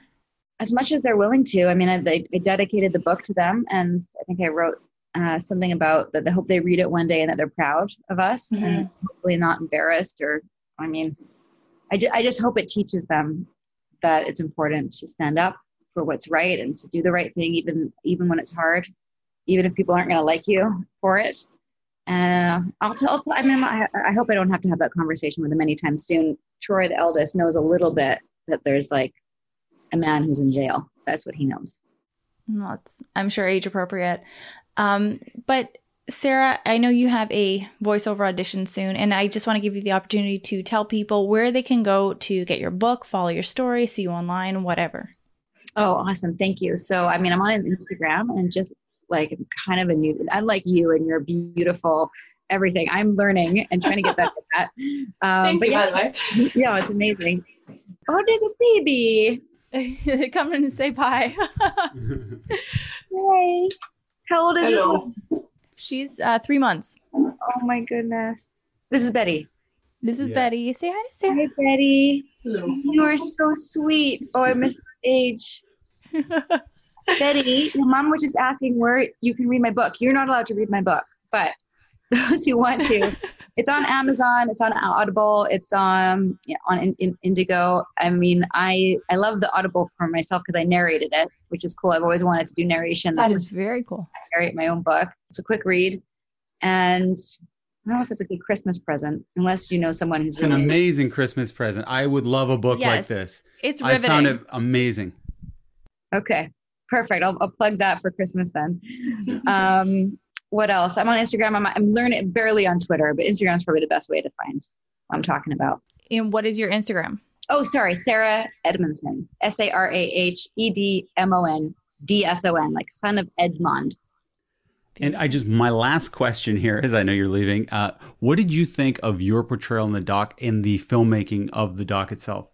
Um, that's a great question. I mean, generally, I really trust the filmmakers. I think they really get it. I love them, and I've become, um, yeah, just really trusting whatever. Like I, they get the, they really got that they had to show the dream first. Like in episode one, they really, I think they did a great job of painting what we thought we were building to the point yeah. where people were like, "How can we join? Please teach more classes." I'm like, "Nah, uh, uh, never gonna happen." But but that was good. Like it was good because it was validating for me to be like, see like this this is what it was good there were good things i the only thing i didn't like and i told him this as well there's one scene where it makes me look like a very negligent parent where i'm like busy and troy's crying and i'm like to me that editing was a little bit you know right. Oh yeah. reality tv show heightened. I you know i'm never i'm not a perfect parent. I've certainly don't claim to be but i i never would not attend to my child who's upset mm-hmm. you know. So that was like oh oh, that was hard to watch. But you know, it's people. You got to edit and make drama. Like, oh, she's so busy, she can't attend to her crying child. Yeah. And is it is it changed your life at all? The doc since it's come out. I mean, it's changed my life, and then I'm I'm the input like in terms of people wanting to connect, like you know, meeting you know, even meeting you guys, like now I know who you are and we're we're buddies, um, you know, on Instagram and in this way. Like that's a really cool silver lining to meet people who are you know, trying to talk about important things. That's, I mean, what a, what a cool platform. I, it's changed my life and that it's taking up a lot of time to deal with. And like I, was just saying um, to your lovely wife here, that it's a lot of people want to talk about their trauma and their story and their issues and their journeys. And I'm trying to help them get resources. So I kind of feel like I'm scrambling a little bit to decide like if I'm going to like be an exit counselor or mm-hmm just maybe be a speaker about these things. I don't know. Um, it got recognized a couple of times on the street, which is very strange because you know I've been an actor for 20 years and never been recognized because I've never done anything. Your biggest what, role ever, yeah. Yeah, this is my biggest role ever. And a few times on the street, people have just stopped and someone drove by in our neighborhood and rolled down our window and said, "You're so brave," and I was like, "Oh, thanks." Like, it's weird. Like it's it's weird because it's not being recognized for a role; it's being recognized for something I did publicly. Mm-hmm. And also, it feels a bit strange because it wasn't just me. Like there was a whole team of people you can see in the vow, like you know, Catherine and Mark and Bonnie and Nippy and Frank, like, and the women before me, like the women who tried to leave and or tried to expose Keith in 2009, Susan and Barb. like this has been an ongoing fight for a lot of for a long time and and we would never have been able to have done what we did had they not done what they did so there's it's like a it's a long it's a long saga it's a it's a strange kind of attention you know Yeah, like that. No, well, I I think that you'd be so good at it, Sarah. I mean, we haven't known you for very long, but you have been so warm. You are so empathetic, and obviously so intelligent and brave. And I do think that you would be such an amazing force in people's lives who have gone through something similar. So, if you are going on that career path, I think I think you'd be so amazing at it. thank you i appreciate that got a little verklempt but um, good luck with your audition today or your work. And uh, again, thank you so much for sitting down with us. I've really enjoyed this talk. And yeah, Shane and I have really been looking forward to it. yeah, so much. And of course, it was the craziest day today. yeah. Like Everything Well, going me wrong. too and that's the reality of being parents and i'm not going to give you a tour of my apartment like um the lady from the Oh my God. yeah, Emma. I don't have goats. And like the entire side of this side of the camera is just covered in toys. And like there's egg on the floor. And well, you get it. But Oh, Oh, yeah. you don't want to see what's going on on the other side of this camera either. But yeah, Sarah, thank you so much and uh, all the best. all the best. Take care, guys. For sure. See ya. Bye. okay, Alex. So, will you be joining a cult? What do you think? I think no. I'm thinking that the best route for me and for everything I want in life is to not join a cult. But if I do, and if anybody I know ever does join a cult, I hope that you keep Sarah and her story in the back of your mind for, you know, just how to get out and how to finally learn how to stand up for yourself and stand up for what you know is right. Because that that was hard. What she did was hard and what she is still doing and still going through because they're all still awaiting sentencing, like Keith Raniere and everybody. So Sarah is very much still going through everything, and you know, my heart to her and everybody else involved for this whole thing. And I don't know when you heal from something like this. Well, let's get to our last segment. This is where we answer listener questions. Before, we used to just do this all willy nilly, but recently, Alex started producing these segments I where she did. where she figures out the answers to these questions. So stick around. We're actually going to learn some stuff. All right. So the first question tonight: Do you think life will ever go back to normal? And if so, when? I think life will go back to normal, and I'm I'm predicting June of t- 2021. June of 2021. Yeah. All right, market. You heard it here, folks. But I'm wondering, like, will people, will it be mostly normal, and then will people just kind of be more wary of being in crowded places? Like, I just think of just germs, and you see with COVID because everything's being tracked, how things spread and how easy it is for somebody to get sick from somebody else. Do you think people are going to continue wearing masks in Well, some the Western world like they do in the Eastern world? Some will, but I do think there'll be research that shows like we have to build our immunity through getting the minor sickness. What we don't want to do is get major sicknesses and No, I think that I mean people wear masks in Eastern countries all the time, and I don't know. I haven't read any studies if their immunity is affected, but I mean I don't think so because I'm sure that you know you pick and choose when you're going to wear a mask, and I don't think that the mask would stay on in every situation like they are now. So I think that you will still be susceptible to like picking up illnesses from your friends and whoever you're hanging out with when you go to concerts, whatever. But maybe for just like day to day, like going on the bus, going on the train. Like I'd be in for wearing a mask. yeah, there'll be more masks for Yeah. sure. But I don't think it'll be like everyone's wearing a mask. Yeah. All right. I like that. Well, uh, I'm interested to see how it is going to go, obviously, as is everybody. I can't wait. All right. Next question. I'm 29 and mom curious, in quotes, but afraid that I'll be missing out on the young years. Any advice? None of my friends have kids. So for me, it's interesting. You know, you're 29 and you're you might want to be a mom. This listener said that their husband or their partner is ready for kids, but of course they're waiting for her because it's ultimately her decision. But she's scared of missing out on the young years. For me, I just assumed your young years were in your 20s, although I do like my 30s better so far. However, just because you're the only one that is maybe thinking about having kids in your group of friends, I don't think that's necessarily a bad thing.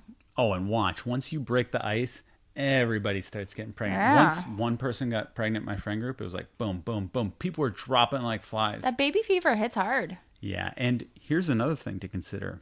you want to be the young older person. And what I mm-hmm. mean by that is the sooner you have the kid, the sooner the kid goes to college and then you can have that fun time period when, you know, you'd be 48 and the kids are off to college, you're still relatively young. You can go out and see the opera and do things that older distinguished people do and still have fun. But if you wait till you're 39 to have a kid, then all of a sudden, what's 18 plus 39? Let's say you're 40 when you have a kid.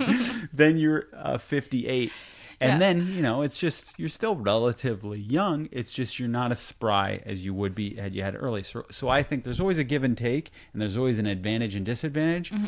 And I think, like you were alluding to, Alex, 29, your, your young 20s are still over mm-hmm. it's a great time to have a kid. Obviously, that's if you're feeling ready and you're actually just deciding when the best time to have it is. Exactly. My vote would be sooner rather than later. Well, I looked just because I know scientifically, obviously, it is better to have a child when you're younger, but I was looking up some studies and You they- mean better because it's more liable to have a healthy child? Like the Well- odds are better. Yes, but the studies I was reading suggested that the best time to have a kid is when you're 30.5, so 30 and a half, and that is because you will have the best outcomes for the baby and the mother because you're still young enough and you're likely to be in a better financial position in your life to care for the kid to be set up for a proper mat leave things like that. So i thought that was interesting. And of course you know it's unfortunate but for women our fertility rates start dropping pretty quickly after 30 and then after 35 and obviously pregnancy is possible and a healthy pregnancy is possible but your risks for a lot of things do go up so you know that's that is something to consider i think Yeah. all right next question how do you feel about the pod's efforts to increase diversity in your guests? Have you succeeded since you have previously stated that it that it was a priority? So Shane and I talked a few months ago about how we wanted to, you know, make sure that our podcast was reaching all of our listeners, uh, regardless of their their background, whether they were somebody who was white, somebody who was, you know, a BIPOC person.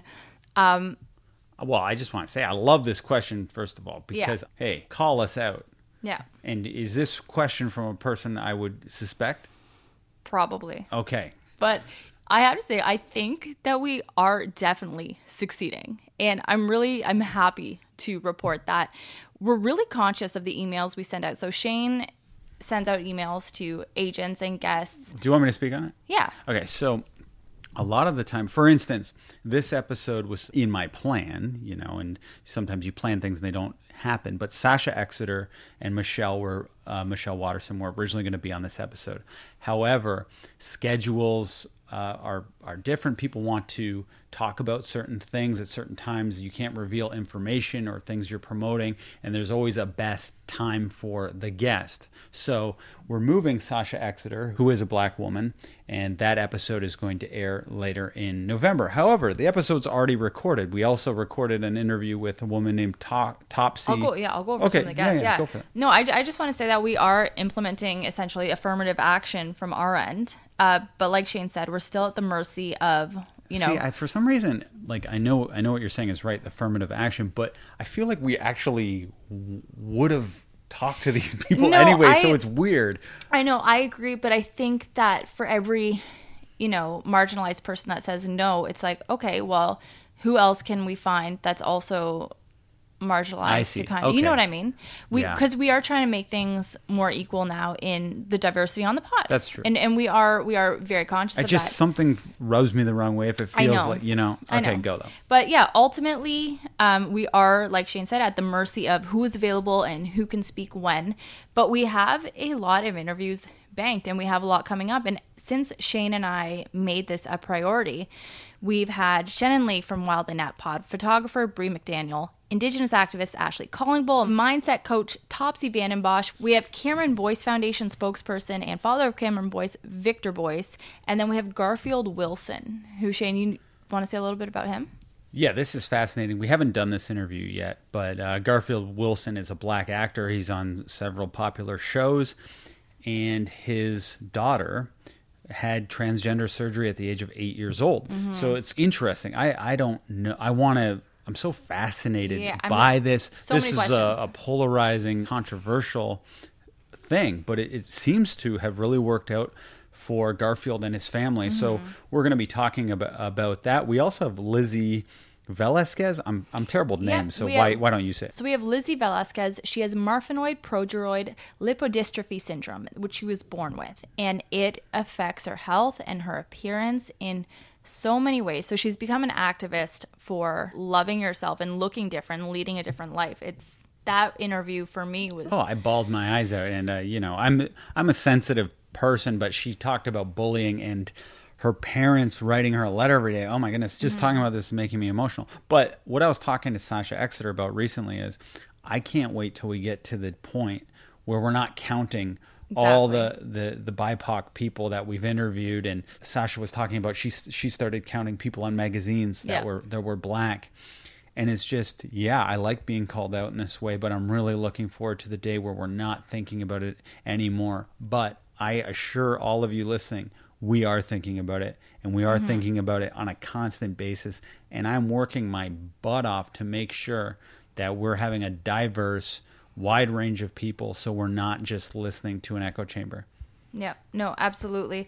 Um, but right now, because we are counting, just to answer this question, we also have, as we said on this episode, Michelle Waterson. Oh, Michelle, and yes. coming up, we do have a really exciting one with actress Shannyn Sossamon. Yes, of course, uh, Shannyn Sossamon is of mixed ethnicity. Yeah, and not only are we doing that, but we are trying to branch out with our sponsors and also support black owned businesses with our sponsors.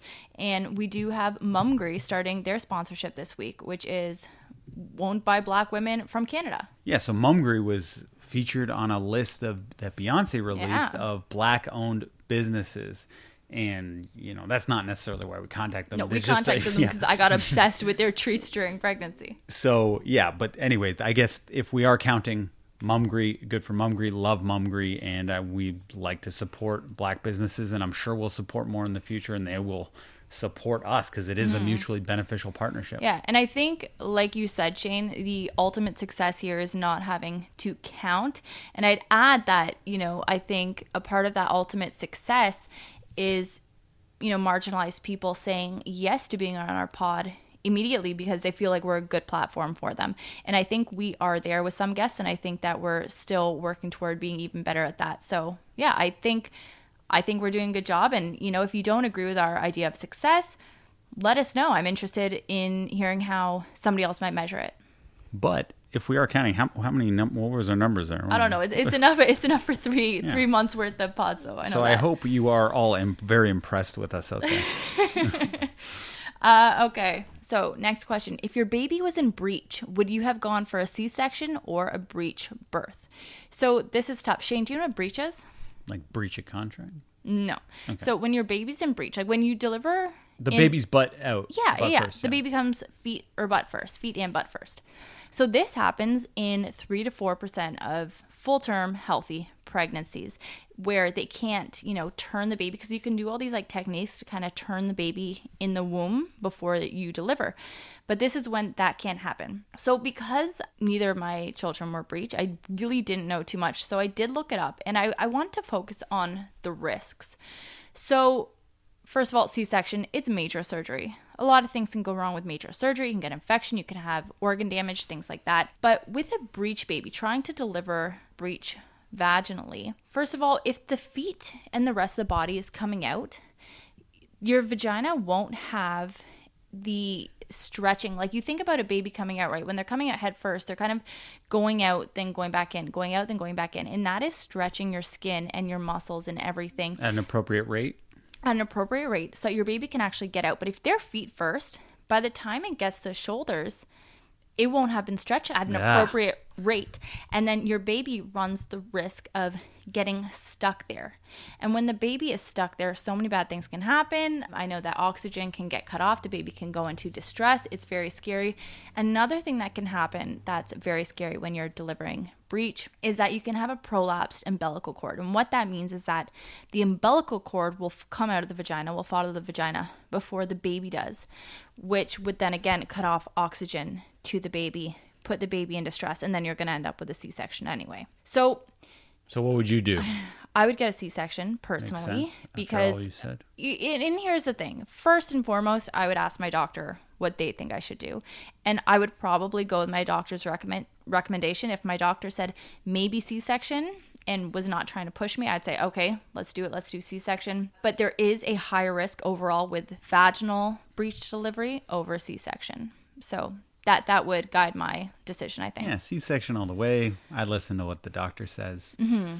I'm not an intelligent man. Yeah. And honestly, like delivering vaginally does not make your birth experience any more valid than any other kind of birth experience. So I know that with C section mamas, and I'm just going by my friend's experience, sometimes there is a grief because they are grieving the loss of the birth and the labor that they thought they were going to have that they never end up having. But C section delivery is just as beautiful and just as important as anything else. Want to know a secret? What's that? I was a C-section baby. You were. Yeah. That's no secret. Oh, my mom told you that? Yeah, she's told me like 20 times. Oh, she opened with that. I remember when you came she, to the house. She, yeah, she uh, told me to get a C section if I can. Wow. so we know my mom's stance. Uh, anyhow, the next question What is one change that would make your life immensely better? I'll start. For me, One, two, three. Money. Yes. and here's the thing, and like, yeah, money doesn't buy you happiness, but it buys you comfort. Doesn't It- buy you sadness. I'll tell you that it much. buys you time. And I think for us, that's the most important. Money can buy us time because, and comfort. Yeah, Time that, makes you but- comfortable, I guess. Okay, sorry. I'm but excited honestly, here. just just to be able to not be grinding so hard all the time and to be able to hang and do fun things, I think that's the most important. And secondly, if it wasn't like just loads of money, so we didn't have to work, I'd you know a nanny or a butler, a butler who nannied, something like that. No, see, I, I feel awkward around a, a hired help. well, I wouldn't want imagine imagine if Roseanne, who's living with us right now, We could pay her? We That would be strange. I feel like it would take away the love. She always has to work for free. It's true. It's what about a butler that we just really loved? It's hard because once you start paying the, the your friend who becomes your butler, then it becomes it's like you own them, and I don't like that. I don't like that either, but I, I could use a little help around the house. Well, if you don't have to work, you'd have more time, and if I'm That's not true. working, I could be your butler. All right, money. Okay, Money. Shane Butler. We want money. call me Jeeves, please. All right. Next question. As new parents navigating being on opposite okay, sorry, this one's worded odd. So it says new parents navigating being on opposite ends of the worry spectrum. So this listener is referring to the fact that Shane has anxiety, I am chill with most things, but then we kind of switch it up with certain problems and then Who all said you're chill with most things? you on the podcast. Well, day to day life. you let burdens build up until they explode. Okay, why are you playing a blame game here, Shane? I'm Oh, trying I'm not. to I'm do playing this. the accurate. Listeners need to know this game. I'm not blaming you for And all of my life's woes, and I could, but nobody wants to hear that. Well, just saying you could is just as bad as saying it. No, but I, I think that we, you know, we worry about different things, and I think that our levels of worry and our levels of chill are the same, just in regards to different types of problems. What's your biggest thing you worry about? Probably like dying or getting a divorce or Lucy going off to college. Hmm.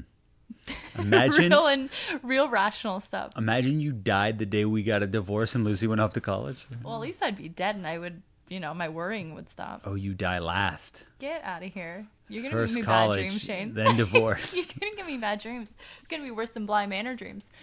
But yeah, I, I don't think it's hard to navigate because I think that if you and your partner have, you know, if one person's really anxious about one thing and the other is calm about it, then you can meet each other in the middle and the calm person can hopefully help mitigate the other person's worry and vice versa.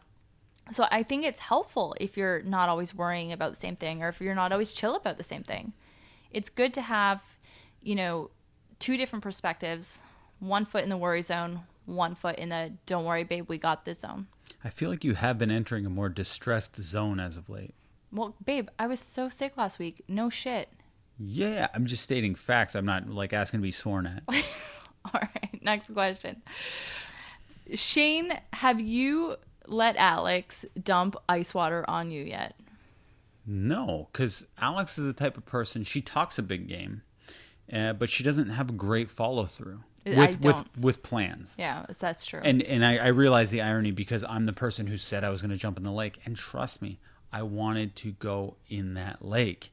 But when somebody who owns the, the cottage is saying don't jump in the lake because it's going to make me uncomfortable, I'm not going to do it. You you show me a bucket with ice, I'll show you a head covered with water and ice from the bucket. That'll happen this week, and I will follow through. yeah, Well, I can't wait. Next question: Is getting a house cleaner worth the money? Sorry. We wouldn't know. Uh, Yeah, we we wouldn't know, this house can't get dirtier. I don't know about house cleaner. It's just untidy. But I would say that a house cleaner, yes, is worth the money. The few times that we've had them, like to help us get ready for events or something at the house. No, we got mad been- at them for not cleaning the toilets properly. We always get mad at them. Well, behind their backs, we don't get mad at them to them. We told your mom once, and your mom messaged one. she didn't. Oh, I thought she did. What? Remember, we got a cleaner in the. Oh my gosh, that was like two years ago. Yeah, we paid them a ton of money, and when we came home, there was pee on the toilet seat, and it wasn't ours. Cause you don't. Well, here's the thing. Cause you always like Weren't kind they women though? Do women pee on toilets? No, no, no. There was a man there too. He was Yeah. peeing on seat. So, because what happened was it was when we were selling our old house, right? And you always kind of tidy up your house for the cleaners. So the house is already in better shape than you normally have it before the cleaners get there. So they can just really get down to it, right? finer details. Yeah. So, I mean, of course, I'm going to make sure the toilet is like not gross or not anything for the cleaners. So, then to get home and see the pee on the toilet seat was shocking. I guess it is better than a floaty, but still, urine is no good. No, so we, we I'm just- anti-cleaner though, for we- sure. yeah. Anti-cleaner. we- well, yeah. I I am for the most part, but it would uh You just started this saying cleaner was good though. yeah, because I'm here's the thing. I'm anti them right now because of our where we are in our budgets. They're no, just but not a saying priority. if you have the budget. then yes, cleaner. Okay. I I think I'd feel good with the house cleaner. Okay, like once every two weeks, have somebody come in, do the stuff that you. I don't I feel like I'd be of. so stressed with the house cleaner coming because then I'd have to clean for the cleaner, and then it's like, what are you even doing? Let's get. I'd be the one cleaning for the cleaner, and then the cleaner comes in, and then we're all happy. Cool. Last question: Who is usually the first person to say sorry in an argument? Okay, I ready? What? I am. Alex, I, you, I didn't even have to think about that. I'm surprised that you're you not are, only you're thinking living in a it. dreamland. No, no, I'm the No, first one to say that's not true.